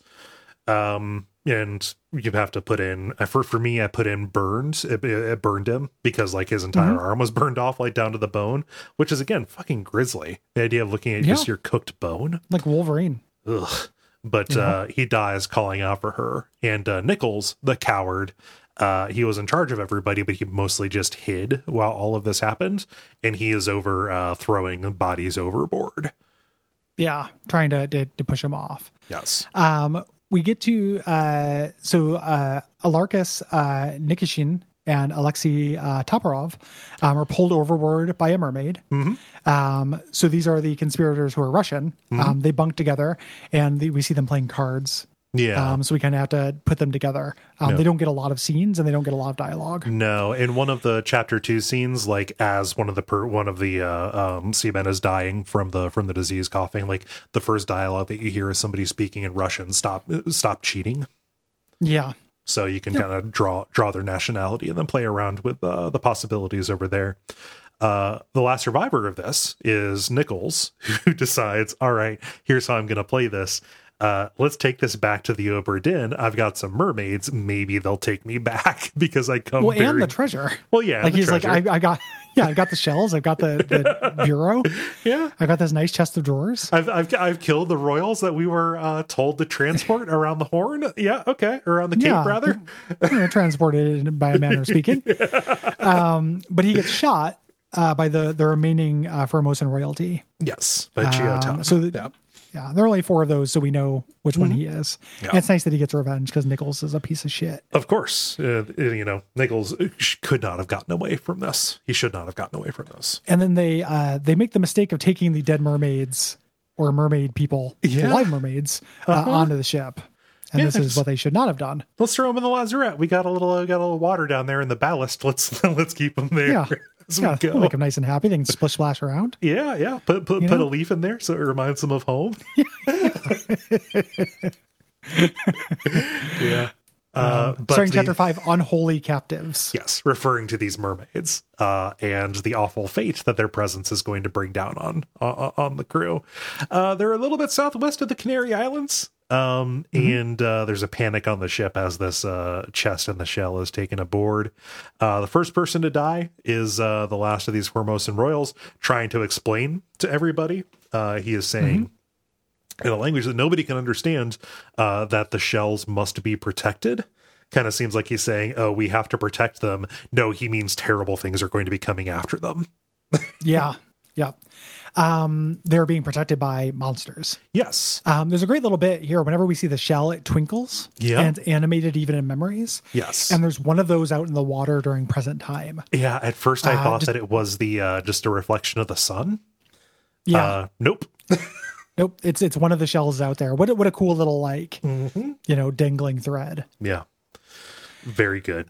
Uh, but yeah, the mermaid fires off some spikes, killing Tan, uh, and also another uh, another crew member. This one is hard. Um, it kills Hamadou Diom. Um, he is the only crew member from Sierra Leone, um, and the only crew member from Africa. Uh, because of the way that the uh, um, the the visual style is, his skin isn't noticeably darker than anybody else's. So Yeah. like identifying him as somebody who is you know from Africa kind of came down to um uh like basically I had two remaining seamen and one of them had an English accent. You never hear Yeah. Diom speak, so I was like, okay, here's my guess based on that. It's very it's very tricky because if you're doing this kind of art, this kind of cross hatched Mm-hmm. art, you know, doing different skin tones is obviously Yeah. pretty tricky. Um, they do it Yep. with with Winston Smith, Yeah. you know, who uh, the carpenter. Yeah. Um, who, who is a person of color. Um, with uh, I don't know that name.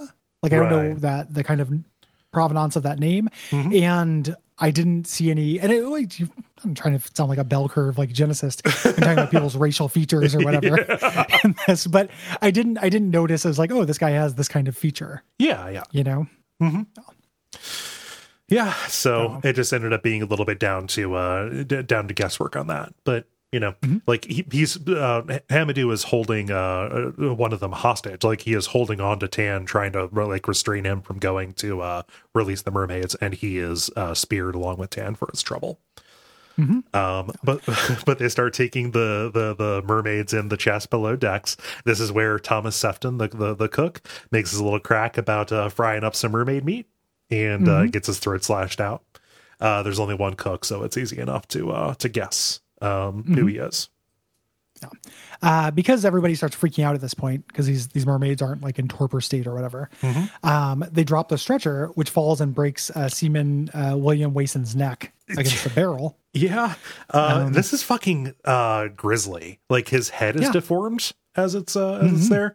You can plausibly list either crushed by one of the people who uh, who dropped it, or you can just say he fell down the stairs. Um, so that is good. Again, these little like fuzzy, uh, f- fuzzy areas. You can identify him because he was in, sitting in a bunk comforting um, Syed as he was dying. Yeah. Um, after the accident, uh, the captain's steward, uh, Philip Dahl, attacks John Naples, cutting off his leg. Um, you can find this out through dialogue. Yeah. Um, Dahl is named as the captain's mate as he's being carried off, uh, and the person with the missing leg is John. Yeah, he is uh, John. who's The- not an officer. there are two there are two Johns. One of them is an officer and the other one is not. So The other one is a gentleman. yeah. it's a good movie. Um, but yeah, uh, Dahl just basically went nuts, saying like, "Hey, uh, you know, we need to throw them back." Again, he uh, he knew the score. Uh, within this memory, you can go over to the uh, the carpenter's workshop and see who the two carpenters are. In a later memory, uh, one of them calls the other boss. Uh, the white one calls uh, the black one boss, uh, establishing their hierarchy. Also, these are the only two Americans on the ship, so you can tell when they're speaking by their uh, by their accent. Yeah, I absolutely. must have like of accent, and that would be a very um, Amerocentric thing to say. Actually, dodged. Yep. Dodged it. dodged it, and then dodged it, then put a bow on it so people could know how conscientious No, I'm being. Aren't I a spell guy? Yeah, uh, certainly swell. Patreon.com slash duckfeedtv. Um, this moves us on to chapter six, uh, Soldiers of the Sea, which refers uh, to crab men. yep. Um, this is right around the Canary Islands. Uh, these crab spider, uh, drider men riding crabs uh, try to get their mermaids back, Yes. uh, try to prevent wife harm. Um, yeah, and the trouble starts. A storm rolls in, implying that these uh, that these sea creatures uh, who are associated with the shell can control the uh, control the weather. Uh, we have a topman who gets struck by lightning. Uh, this is that really dramatic reveal.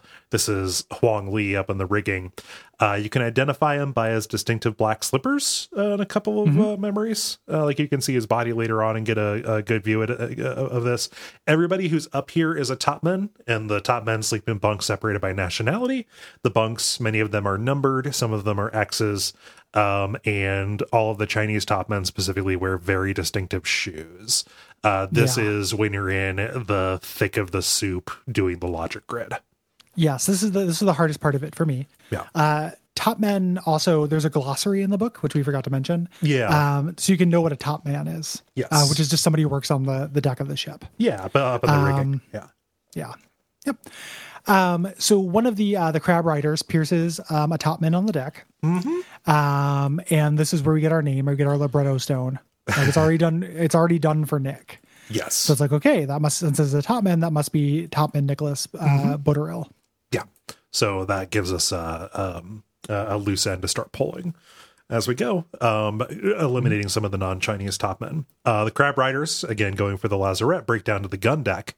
Uh, this is where the carpenter's mate, uh, Marcus Gibbs, rushes to stop them, um, saying, like, come on, boss, we got to go. Uh, the boss is like, no, no, man. Uh, and of course, Marcus is uh, spiked for his trouble. Yes. Uh, then a crab rider decapitates uh, the surgeon's mate, James Wallace. Uh, we identified him in an earlier scene, uh, but this is where he dies. Um, and Ji Zhang, uh, who we just kind of know by nationality, and then the shoes and the bunk number, because Yeah. this is bunk chapter. Yeah. Um, a lot of drama in this chapter. This is where uh, Charles Hirschtick throws a lantern at the crab rider to try to fight them off. Yes, we can identify Charles because he's the uh, the guy who didn't grow up on the farm. He's the one who vomited after they after they cut the cut the cow's throat. Yeah. Um, but yeah, this is the body that was impaled on the crab rider and on fire. So, uh, for his bravery of throwing the lantern, he himself was uh was set alight. Uh, the butcher, who we previously uh, identified, uh, here is pinned to the wall. Uh, that's where we get to see him die. Um, Dr. Evans is trying to help him. I love the pose that he's in. Uh huh. Like he's taking a load off. Yeah. Like, if I had spikes holding me up, I'd probably relax as well. Oh yeah. No, just ah man. You know? So my my my dogs are barking. that's, that's what Jesus said. oh fuck. Like spiked by Yeah. for an enemy. spiked by Romans. well, technically, Pi- Pilate was probably. Yeah, that's true. Well, it, accepts both answers. You get an achievement for Yeah, yeah, for saying it was blaming it on Pontius yeah. Pilate. Yeah. Um, so that was a good good joke construct we just came up with. This, is, this is a this is a lively episode. It This is. We're, we're doing good goofs. It's, it's a good game. I, uh, yeah, yeah, not a- to not to pat ourselves too far too much on the back, but I, I, I like that we did. I, I like dead, that we uh, did. we did that people. first for Captain Crunch, and then we moved on logically to to Jesus. Jesus. the logic grid contains both. Yeah. Captain Crunch and Captain Christian Yeah. or Christian Crunch. Um, you know, So, uh, uh, the, the butcher has a really distinctive face. There's something about his eyes or something. Like he always looks like he's about ready to cry. yeah, Embarrassingly, Toby from The Office or something. Yeah, yeah, big Toby energy. Um, I didn't identify him as the butcher, um, I- a because of his cartoon butcher uh, garb, or b because he was the one who was slitting the throat. I just I saw him standing next to the cages of animals that they were going to butcher for food. And I was like, oh, he's probably going to kill them. Yeah, okay, Yeah, all right. and he does. Yeah. And also, I love that Dr. Evans is attempting to comfort him, saying, Oh, you'll be fine. It's like, dude, It's like going to sleep. Yeah, I- he's, like he's he's he's pinned to the wall so like so thoroughly that like he's lifted off the ground. Like there's velo- there's velocity implied in this. Like it looks it looks like uh, uh Gordon Freeman came through with his crossbow, dude. Yeah, the, the, this guy being spiked is not great. No, So this is also where uh, the scene where the crew member was crawling in the port walk yes, in the little behind area and got shot. Uh, you know, he was hiding because the bosun's mate, Charles Miner, tried to shoot a crab rider and missed. yeah.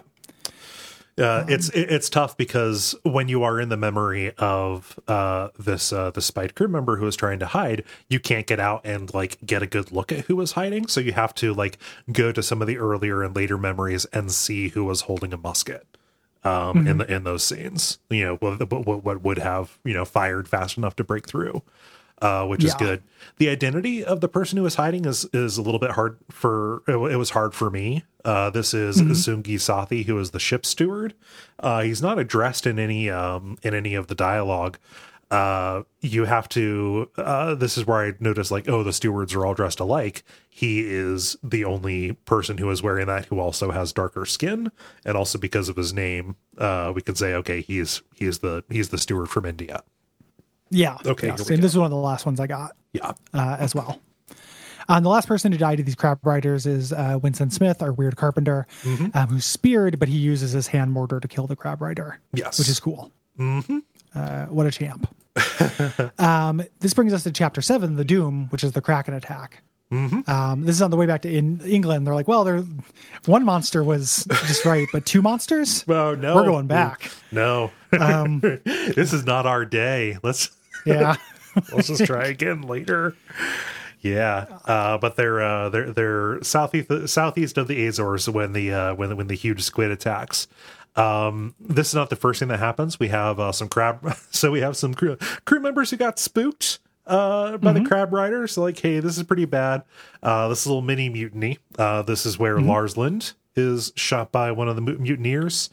Uh, you can identify for dropping uh, a rope on his brother. yeah, yeah. You can identify him. Okay, he is Danish. Uh, the, the the shooter. This is the guy who was holding the grudge, uh, saying, "Hey, you killed my brother." And this is where you can do the guess between if he's either Sam or Nathan Peters.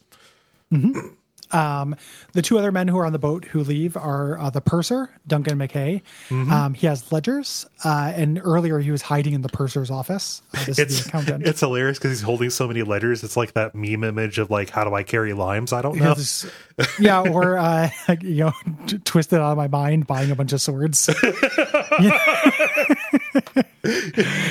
um, and then uh, Alexander Booth, uh, who is a seaman, um, who has an English accent, um, and we can tell it. That's how we can tell him from the person from Sierra Leone.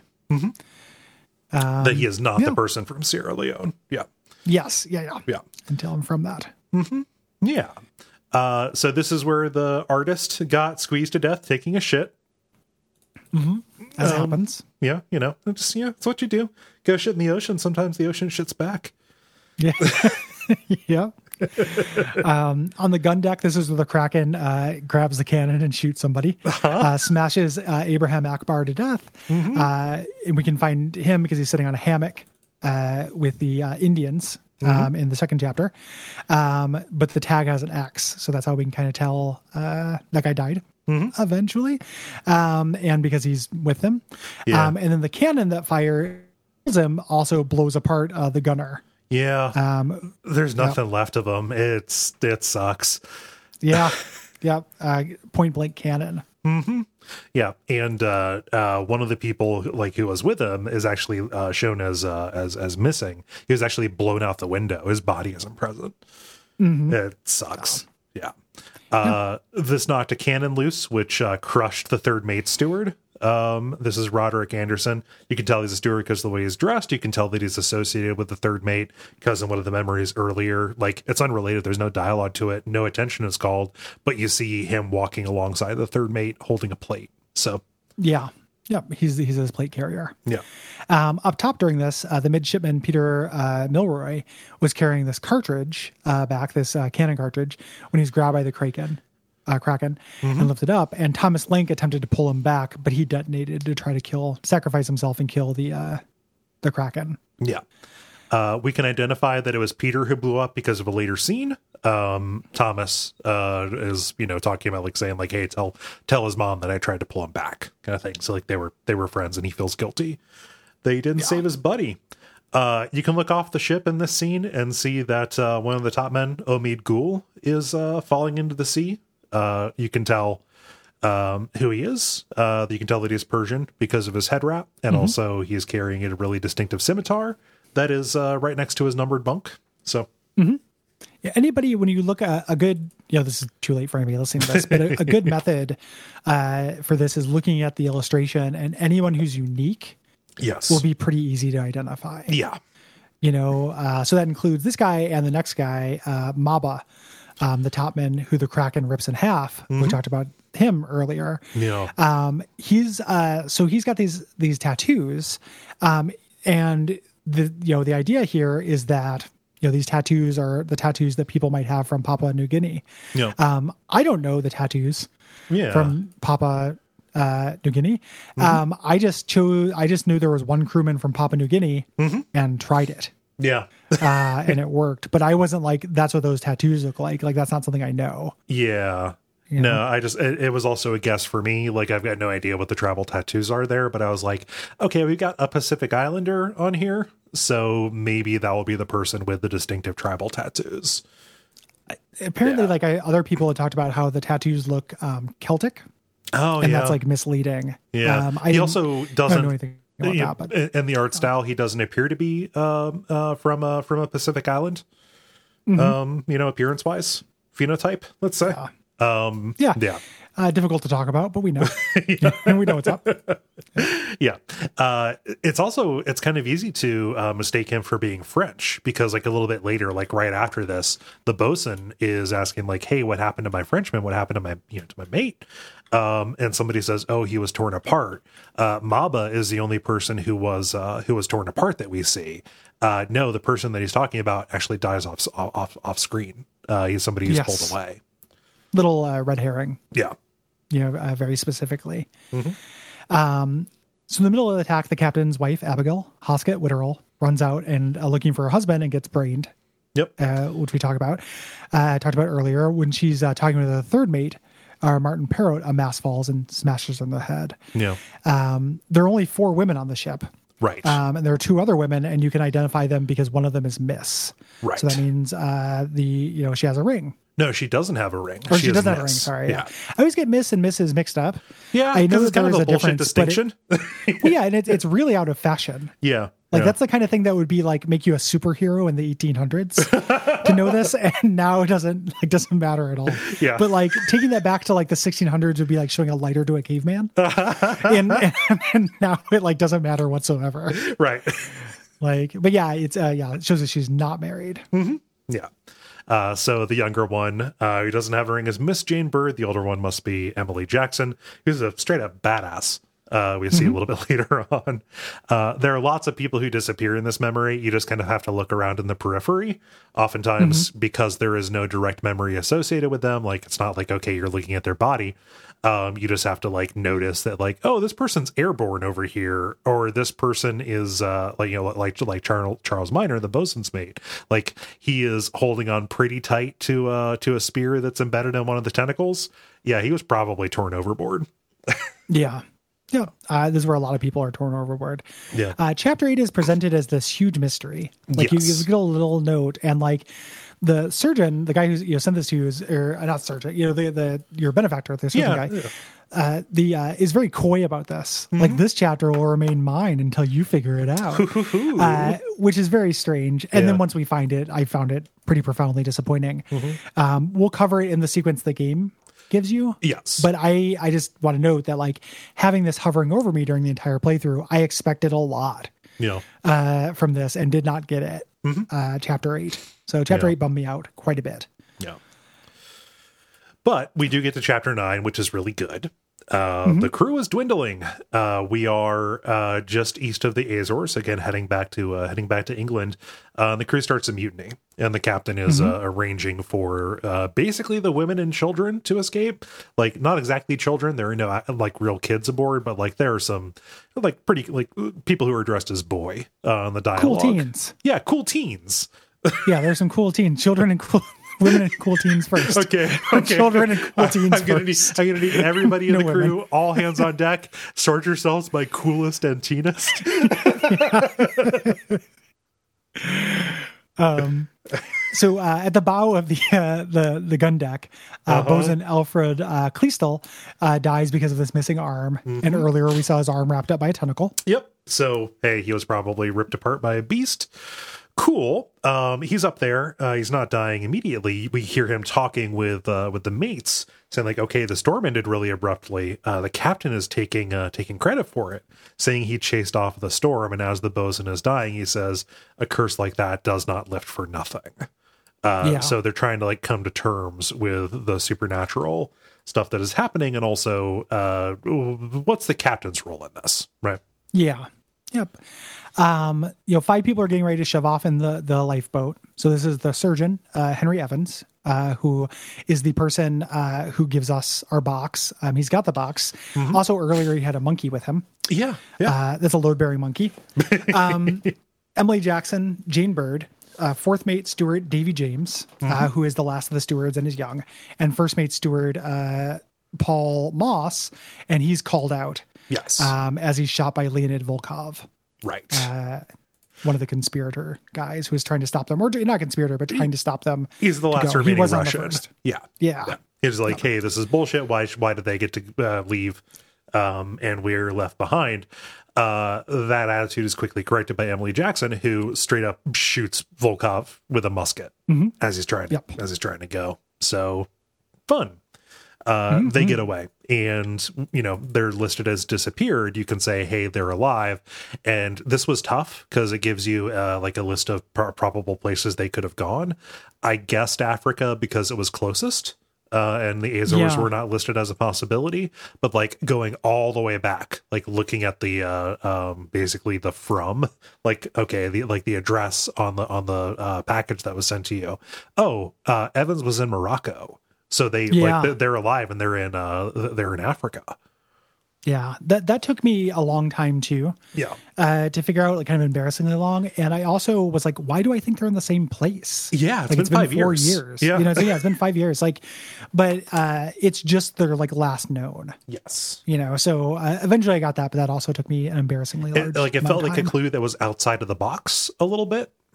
yeah, like looking at the the back of the case. Yeah. Yeah.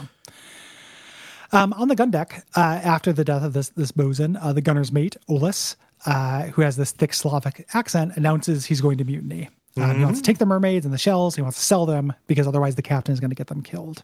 Right. Uh, this is that mutiny we saw in the very beginning of the game. Uh, and our midshipman, Thomas, uh, the person who tried to save Peter, he overhears this and, like a little snitch, he yells, Mutiny, mutiny. Yeah, you should, you should go up and be like, "Hey, captain, there's mutiny." you don't have to just scream it. Yeah. like, I declare bankruptcy. uh, it, it's it's very weird. doesn't, thing, it the doesn't do thing what he about thinks. mutineers is uh, they're Yeah. not necessarily terribly afraid of killing somebody on a boat. It's kind of the thing that they do. Mut- it's a big part of mutiny. Yeah. You know, It's one of the, main, part. things you do want to be Yeah. made an example of. Yeah. Uh, so yeah, he gets uh, you know, uh, he's waiter, uh, you know, the, the guy Olus, uh, waiter, uh, stabs Linky in the back, and the fourth mate John Davies, um, the last officer, shoots waiter in the face. Yep. Uh, just a just So- a just a big old blast from the uh, from the chin up. uh, taking his uh, taking his face off. Um, yeah, uh, John Davies was like, hey, wh- "Why did you stab that person in the back? In the back, we had this under control. You escalated it." Um, So, in a, in a horrible misunderstanding, Brennan, who would have been amenable to this, uh, uh, goes go, goes below decks, having heard the struggle alongside uh, First Mate Hoscutt. Uh, Brennan says, you know, sees uh, John John Davies having just shot this other person, uh, and says, "Well, what's all this?" and kills kills Davies with a club, thinking that uh, Davies killed him in, in cold blood. So Yeah. gets uh, Which after g- everything gets- they've been through, that yeah, that that's probably sense. probably a reasonable conclusion. uh, but yeah. Davies gets his uh, gets his head head uh, uh, bashed in, and that's another one of Mm-hmm. the officers down. Yeah. Uh, and Linky crawls to his bunk to die. Uh, Hoscutt is there, um, which is when, uh, you know, he, he talks about how he tried to rescue Peter, you know, tell his mom that I tried to pull him in. Um, and Hoscutt calls out Brennan's name, which is how, how we get that name. Yeah, calls. Uh, moving us into chapter 10. Yep, chapter ten. Uh, this is basically right after chapter nine. Uh, the captain, knowing the mutiny is about, holds himself up in his quarters uh, to pre- protect himself from the mutineers, and this is the first scene that we saw when we uh, arrived at the ship. Uh, he takes off his shirt. Because Uh, if I'm going to kill a bunch of people in my bedroom, I'm going to be shirtless. Uh, yeah, maybe. Uh, I read a thing uh, online. People were guessing about this. Is that uh, when people would do duels back in the day, they would take off their shirt because a wound would go septic if a bullet pushed cloth into it. Oh, makes sense. Um, so, like taking off your shirt was really common for situations which you thought you might get shot. huh. You know, Yeah. it wasn't like the old. I imagine like just like the old joke. He also put on his brown pants. um, yeah, Yeah, no, and that must be why Randy takes off his pants in Trailer Park Boys when he goes to fight because he's always shirtless. Yeah, yeah. He doesn't want to get septic. yeah. um, So uh, the first mate, Hoscutt, demands the captain opens his door, and the captain shoots him. Uh, Of we this right in the beginning, Yeah. you know, and we we learned. Uh, I learned this from him talking to Abigail. Yes. I killed you Oh, I killed Abigail's brother. I you know, I, I killed my brother-in-law and I also killed my best friend. This is awful. Um Yep. and you know, in his fury he also uh uh clubs Brennan to death and slashes uh the one remaining guy, uh Topman Lewis Mm-hmm. Walker. Basically, again, process of elimination. He's one of the only remaining uh English topmen. Um, and then he uh, he kills himself. Yeah, tragically. He apologizes Everybody's- to his deceased wife's body. Yeah. Uh, I killed my best friend, your brother. Sorry. Uh, this has been a really, really crappy three hour tour. Like I'm So you had a bad day. yeah, this has been a rough uh 2020 the boat. Um so um yeah, he decides to uh, to murder himself. And we get a little message like good job, you've solved all the fates you can. Head on home.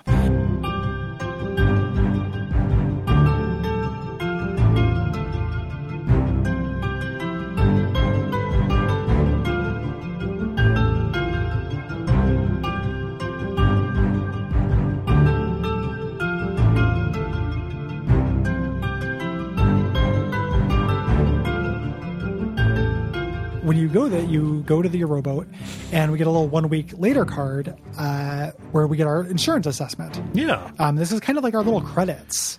Um, you know this is where we've made our impact on the world or what have you. Uh, you get to see all of the claims and fines assessed to each person on the boat, depending on what they did. So, like, people are, um, you know, awarded money, uh, or their estates are awarded money for uh, for bravery, uh, or they're fined because oh, they were they're a filthy murderer. Uh, one of the first things that you see because the crew is uh, presented by crew number and the captain is obviously number one uh, the captain's estate was forfeited to the crown because at this time suicide is a crime yeah yep that is sad Yeah. And you just Um, get a sense of how cheap life is. You know, Yeah. it's sad for the captain because ultimately, you know, we're going to find out he, he ended up being, you know, a good guy. He's not the monster he was portrayed as in some of the scenes. Um, but yeah, like you find out that just okay, this this person from India died. Uh, I don't know, 15 Mm-hmm. pounds maybe. yeah i don't know just ballpark in here yeah. Go buy Um, go buy a value meal. Like Yeah. Memorial value meal. um, so after we get this, uh, you know, the pocket, we get to keep the pocket watch and we send the book off to Henry Evans.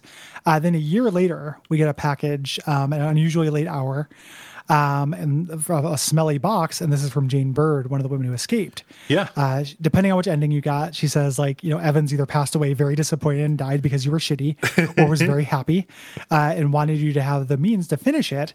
Uh, and then there's a very weird semiotic swerve Uh-huh. uh, to this because by this point I did not feel because it never actually gets totally answered, right? Like now I know, you know, that the, we don't actually get to know the cosmology of the shells, Right. Right? Like we don't we don't know what those do. We don't know what the mechanics of those.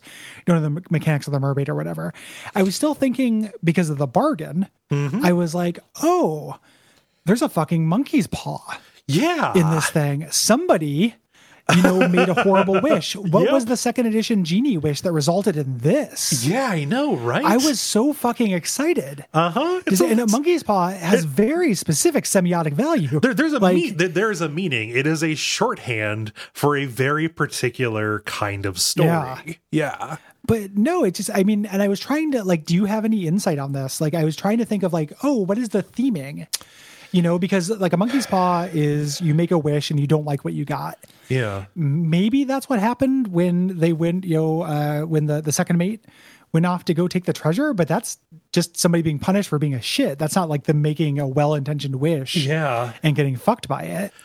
You know Um, so i think it goes back to like what was the purpose of the uh, of the journey? I mean obviously they were trying to get people around around the cape right? This was Yeah. supposed to you know, they, they were taking the formosan royalty home. For some reason this chest and these shells were already aboard right? Why did the formosans have them? Um what did nichols know uh, when he attempted to go away with them, what would he have gotten out of having this aside from being able to sell them? Right. I think just selling them. Yeah. Like when any of the dialogue and stuff he has, it doesn't sound like he knows. People are constantly asking what the things are. Yes. and what they'll do. And like that is a, a major point of contention. So like Mm-hmm. I don't think he knew that it had superpowers or whatever. Right. Um, you know, he seemed as shocked as everybody else when it bursts like magical fire and kills mermaids. Right. Um, you know, so just the idea that this was a monkey's paw, I found that like I've never. It, I was going to say never, and that's always a yeah. big statement. Yeah. This is a note for like a game that I really liked, Mm-hmm. uh, and I admire. Like I max out my admiration meter. Yes. Finding it, going to this chapter, chapter eight, was such a fucking letdown for me. E- yeah. The the, only- the only like, closure "Ooh, a that cool it gives wish you. was in play. yeah. Like, fuck, man, I love that, and not the uh, case. Nope. The, the the the only closure that you get is for the captain's story, you know, to like under, Yeah. you know, like I, I mean, what he does. I mean, we'll, we'll we'll talk about what he does, but the but but but the bargain here is, you know, for the mermaid's freedom. I need you to get this ship home so the story can be told. Basically, Yeah. is is what it is. Yeah. So we can get so we can have some closure associated with this, and Well, and calling off the kraken. Yeah, calling off the Kraken. You know. sure, yeah, yeah. You know. So, but I, I wasn't. I wasn't saying there being like, God, I hope they explain how the kraken left. Yeah. You know, I it just wasn't like the tantalizing mystery that I I wanted it to be. It would be like a TV tropes thing of like head scratchers. Yeah. You know, like they could finish this and be like, why did the kraken leave? And then people Mm-hmm. could come up with plausible explanations, like, oh, they fought it off. We saw it. Yeah. You know, like they set its tentacle on fire. It decided to leave because its tentacle was on fire. Mm-hmm. You know, it, ga- it got foot pain and left. Uh, the you know, but instead, like we just get this whole chapter basically dedicated to it and why the Obra Dinn came back, uh, which is also kind of a mystery. But I, I just, I, I really wanted this to be I- like blow the whole thing wide open. Yeah. Well, the, uh, it's not really a mystery why it came back. The fact that we can see the uh, the shine of the shell off in the distance, the mermaids Yeah, carry yeah. it back. Yeah, and they're, Yeah, and they're and they're watching you when you leave. The Obra Dinn sinks like they scuttle it. Yeah, Like- the, the mystery is why they did it, and it's because yeah. they were asked, like they were ransomed to do it. yeah. So th- this ended up bumming me out a lot, and I really wish this wasn't the monkey's paw. Yeah. This could have been a tail. This mm-hmm. could have been its head. Yeah. It could have been You any know. part of the monkey, really. Yeah. Yeah. Yeah. You can use every you can use any part of it. Yeah. It's Um, it's a very specific choice, and you're saying something very. Dad, by wearing that hat, you're making a strong statement about your about your relationship to the Rastafarians. Oh, well, I've been Safarian since before you were born. uh, so we we go into the monkey's death, um, which takes us to the lazaret, this like locked door we have not been able to get into. Yes. um, Evans shoots the monkey and he does this on purpose. Mm-hmm. Like Evans, who owns the stopwatch, knows how it works. He knows if he kills a monkey here, and and keeps a piece of it, he'll be able to revisit this. Yes, to go into this memory. Uh, and, you know, you're still filling out the catalog as you're here. The monkey is listed as, or this fate is a friendly but not entirely pleasant monkey companion was sacrificed in pursuit of knowledge. friendly but not entirely pleasant. That makes a lot of sense. Yep. There were two bodies uh, inside this lazarette uh, Philip Dahl, the captain's steward who went crazy and chopped off someone's leg, and the third mate, uh, Martin Perrott, who uh, was spiked. Yes. Uh, so they, uh, they, we're going to see how he got spiked here, but this is the, the, he's the one mate who just kind of disappeared. He was never accounted for. And also like it didn't show that he was, uh, you know, disappeared in any of the chapters. This is where he ended up. Um, in this memory, um, Martin gets into the lazarette, um, and, uh, he gives one of the captive mermaids the third and final shell here. Um, we actually Yeah. see, we actually see this here uh, in the memory. Uh, it is animated when nothing else is uh, animated.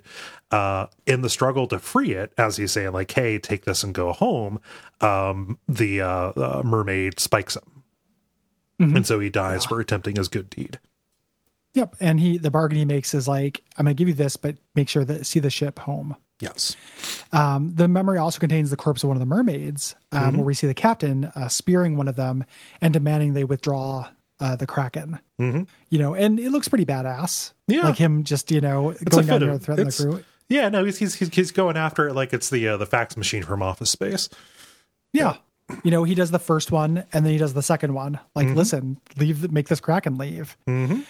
Um, and then the final memory, uh, the body of Dahl, um, after he's locked in the lazarette uh, here, um, he uh, since he had gone crazy, Mm-hmm. um, he opens the chest which is down there and sees that there's quicksilver inside. Yes. Um, the magic light uh, burns him because it was quicksilver. I said poison, Mm-hmm. and that was considered correct. oh, okay. Um, Yeah. Yeah. So yeah, um, and that's the uh, that's the final one that you do, and Mm-hmm. then the game ends. Yeah. Uh, if you're playing it on PC, some of the gravity of what you just saw will be deflated when the achievement pops up that says Obra done. Mm-hmm. Yeah. Yep. the, uh, I know I harp on that when it when it happens, but man, it keeps on happening. Yeah. Uh, achievements. it will never stop. nope.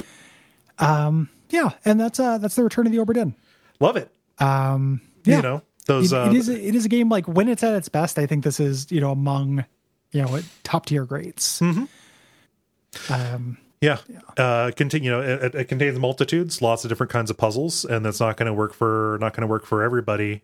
Uh, I, I I hesitate to like say you know to say that this is you know to to attribute this game's triumph to the fact that there is nothing really like it. You know, like you have to look pretty far afield to find something that is really akin to this, right? You know, which is something that is a mystery that involves you in this particular way. That's like an appeal to novelty. And just because something is unique doesn't mean it is always going to be, you know, good and fun. This is an excellent combination of unique uh in uh, concept and just masterfully executed you know like Yeah. there's just uh, it it is really really well put together there are choices that i don't agree with you know um, chapter 8 the bargain what have you but like yeah, uh, you know it's it's hard to say it's hard to impo- it's impossible to lend any of that to like incompetence it's just a different choice right Yeah. like yeah yeah. There, there, there, there are definitely things I wouldn't do. Mm-hmm. You know, uh, in this, um, I am also like slightly cooler on the the hammock chapter, like where it's like we'll just show people yeah in the place where they're labeled. Like that felt a little bit less fun to me and a function of just having like the sheer volume yeah of yeah. corpses we have to deal with. um, and it, and it and it ended up like feel, being a weird game where like I think like it does more than max out the neat meter or the novelty meter. Like I was thinking about this in comparison to the closest games we've played to it on the show, which would be like on the far end of the non-mystery section, there would be like LA Noire yeah and then you know a continuum to uh papers please which isn't a mystery but it is about like deduction in a way like Yeah, you know this yeah. person can't be from here You're you trying know? to reconcile a lot of information based on the clues that are given to you in a, in a short amount of time. yeah and i and then uh you know and then obviously hypnospace. Yes. um and i think that the the more free form and kind of greater variety of hypnospace is a little bit more appealing to me. Um, you know, just like you're still doing these kind of clues by finding these things, but they're just hidden in a much more complicated Yeah. kind of like matrix, like you know, and with a lot more like flavor fluff yeah, and, and it's it's important to say that like theme uh, accounts for a lot too in that. Yes. like the presentation Yeah. and just you know the, the the ideas that you're playing with and kind of just the space that you're playing with in Hypnospace is very very pronounced, um, and Yeah. kind of has its own intrinsic appeal that maybe you know a story of a weird adventure at sea might not. You know, yeah. yeah, and and it ended up it's it, not just that but it's also the fact that there was not um you know i wish that this uh this is gonna sound like a parody of myself but i wish this kind of broke my heart yeah, you know I, I i wish this was sad yeah, like if this felt like a tragedy to me instead of this comical like pile of corpses i think i would have come away from this with a different feeling yeah, you know, as is, I'm like, man, that was a neat fucking game, but Uh-huh. it ended up actually feeling like one of the most gamey things that we've ever done. Like it's Yeah. it's like a pure game. yeah. You know, like it it's kind of like pen and paper or tabletop uh kind of feel to it. Yeah, yeah. Came It's through like a lot. And Yeah, it, that's not a bad thing at all. It, just like was, you know, it didn't marry narrative and gameplay the way that my favorite games do. Yes. in this. And this, it sounds like I'm, I'm, you know, damning it with faint praise. It's just the things that hold it back from being like absolutely S rank for me. Like I still really, really like this. I really like that we did it. I think this owns. Yeah. I wish that this game made me feel worse too. Yeah, yeah, I, I totally do. I mean, I don't know if you're being jokey, but No, no, I'm not. I- like, yeah, we, we, yeah. we, we, we talk about that being a real value. Like, you know, Yeah. it just, uh, in, in, instead, instead the, you know, the emotion, you know, the, it, when my emotions were affected in this, it was primarily triumph and feeling very smart because the game Yeah. created situations for me, for me to feel smart, you know? so this, you know, it was like the the brain side of the feeling of like beating a boss in Titan Souls or something. Yeah. You know, just kind of like, mm.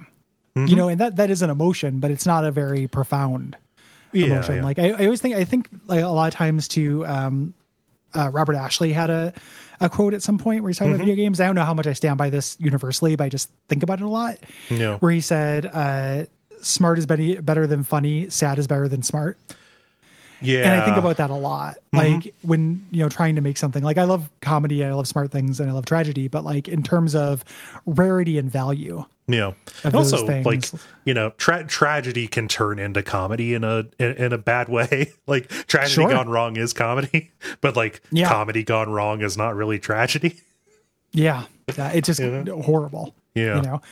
Um, yeah. So I was just thinking about wanting a little bit more of that energy Mm-hmm. and it being like near perfect with that, Yes. you know? But Yeah. it, it is it is so admirable and it's so fucking neat and it looks incredible and the soundtrack is something I'll listen like has now entered the pantheon. Yeah. You know, uh, very very cool game. Yeah. Love it. Yeah. Yeah. Uh, Thank you very much, David. Will Grand Theft Auto Vice City have the same kind of intellectual rigor? Stay tuned this We'll month to find out. Yeah. Um, yeah. Uh, if you have anything to say about the return of the Obra Dinn, hit us up at duckfeed.tv slash contact. Uh, or if you have anything to say about the rest of January's games, which are Enter the Gungeon and GTA Vice City. Yeah. Uh, the deadline for that is January 15th. Uh, the deadline for February's games is February 15th. Uh, February's games are, uh, let me see if I can remember them. We have Monster Train. We have The Outer Wilds.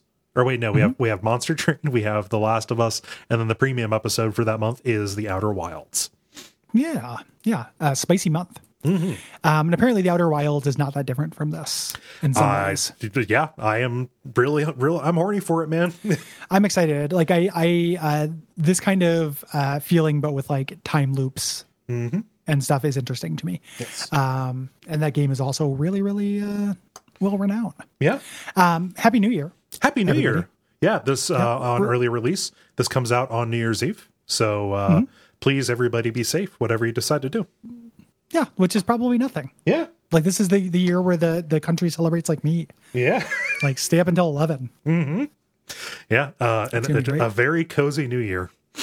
Yeah. Yeah. Uh, and uh, we really appreciate uh, David for sponsoring this episode uh, specifically. And uh, we really appreciate everybody who supports us at patreon.com slash duckfeedtv. Yep. Uh, you know, if sponsoring an episode and picking the game is too spicy for you, you get extra content. Um, you know, at around like five dollars, it's uh, it's a good value. You get all of our premium episodes, including this month's uh, premium episode, which will be uh, uh, Grand Theft Auto Vice City. Yeah, um, and all the old ones as well, all the previous episodes. So, uh, yeah, we appreciate you. Uh, until next time, what should they watch out for? uh, they should wa- they should watch out for a life where you don't play Obra Dinn. By which I mean, watch out for this game to go on sale. Maybe uh, play play this game. It's good. I like it. Watch out. And Krakens. Yes, Wild Krakens for sure.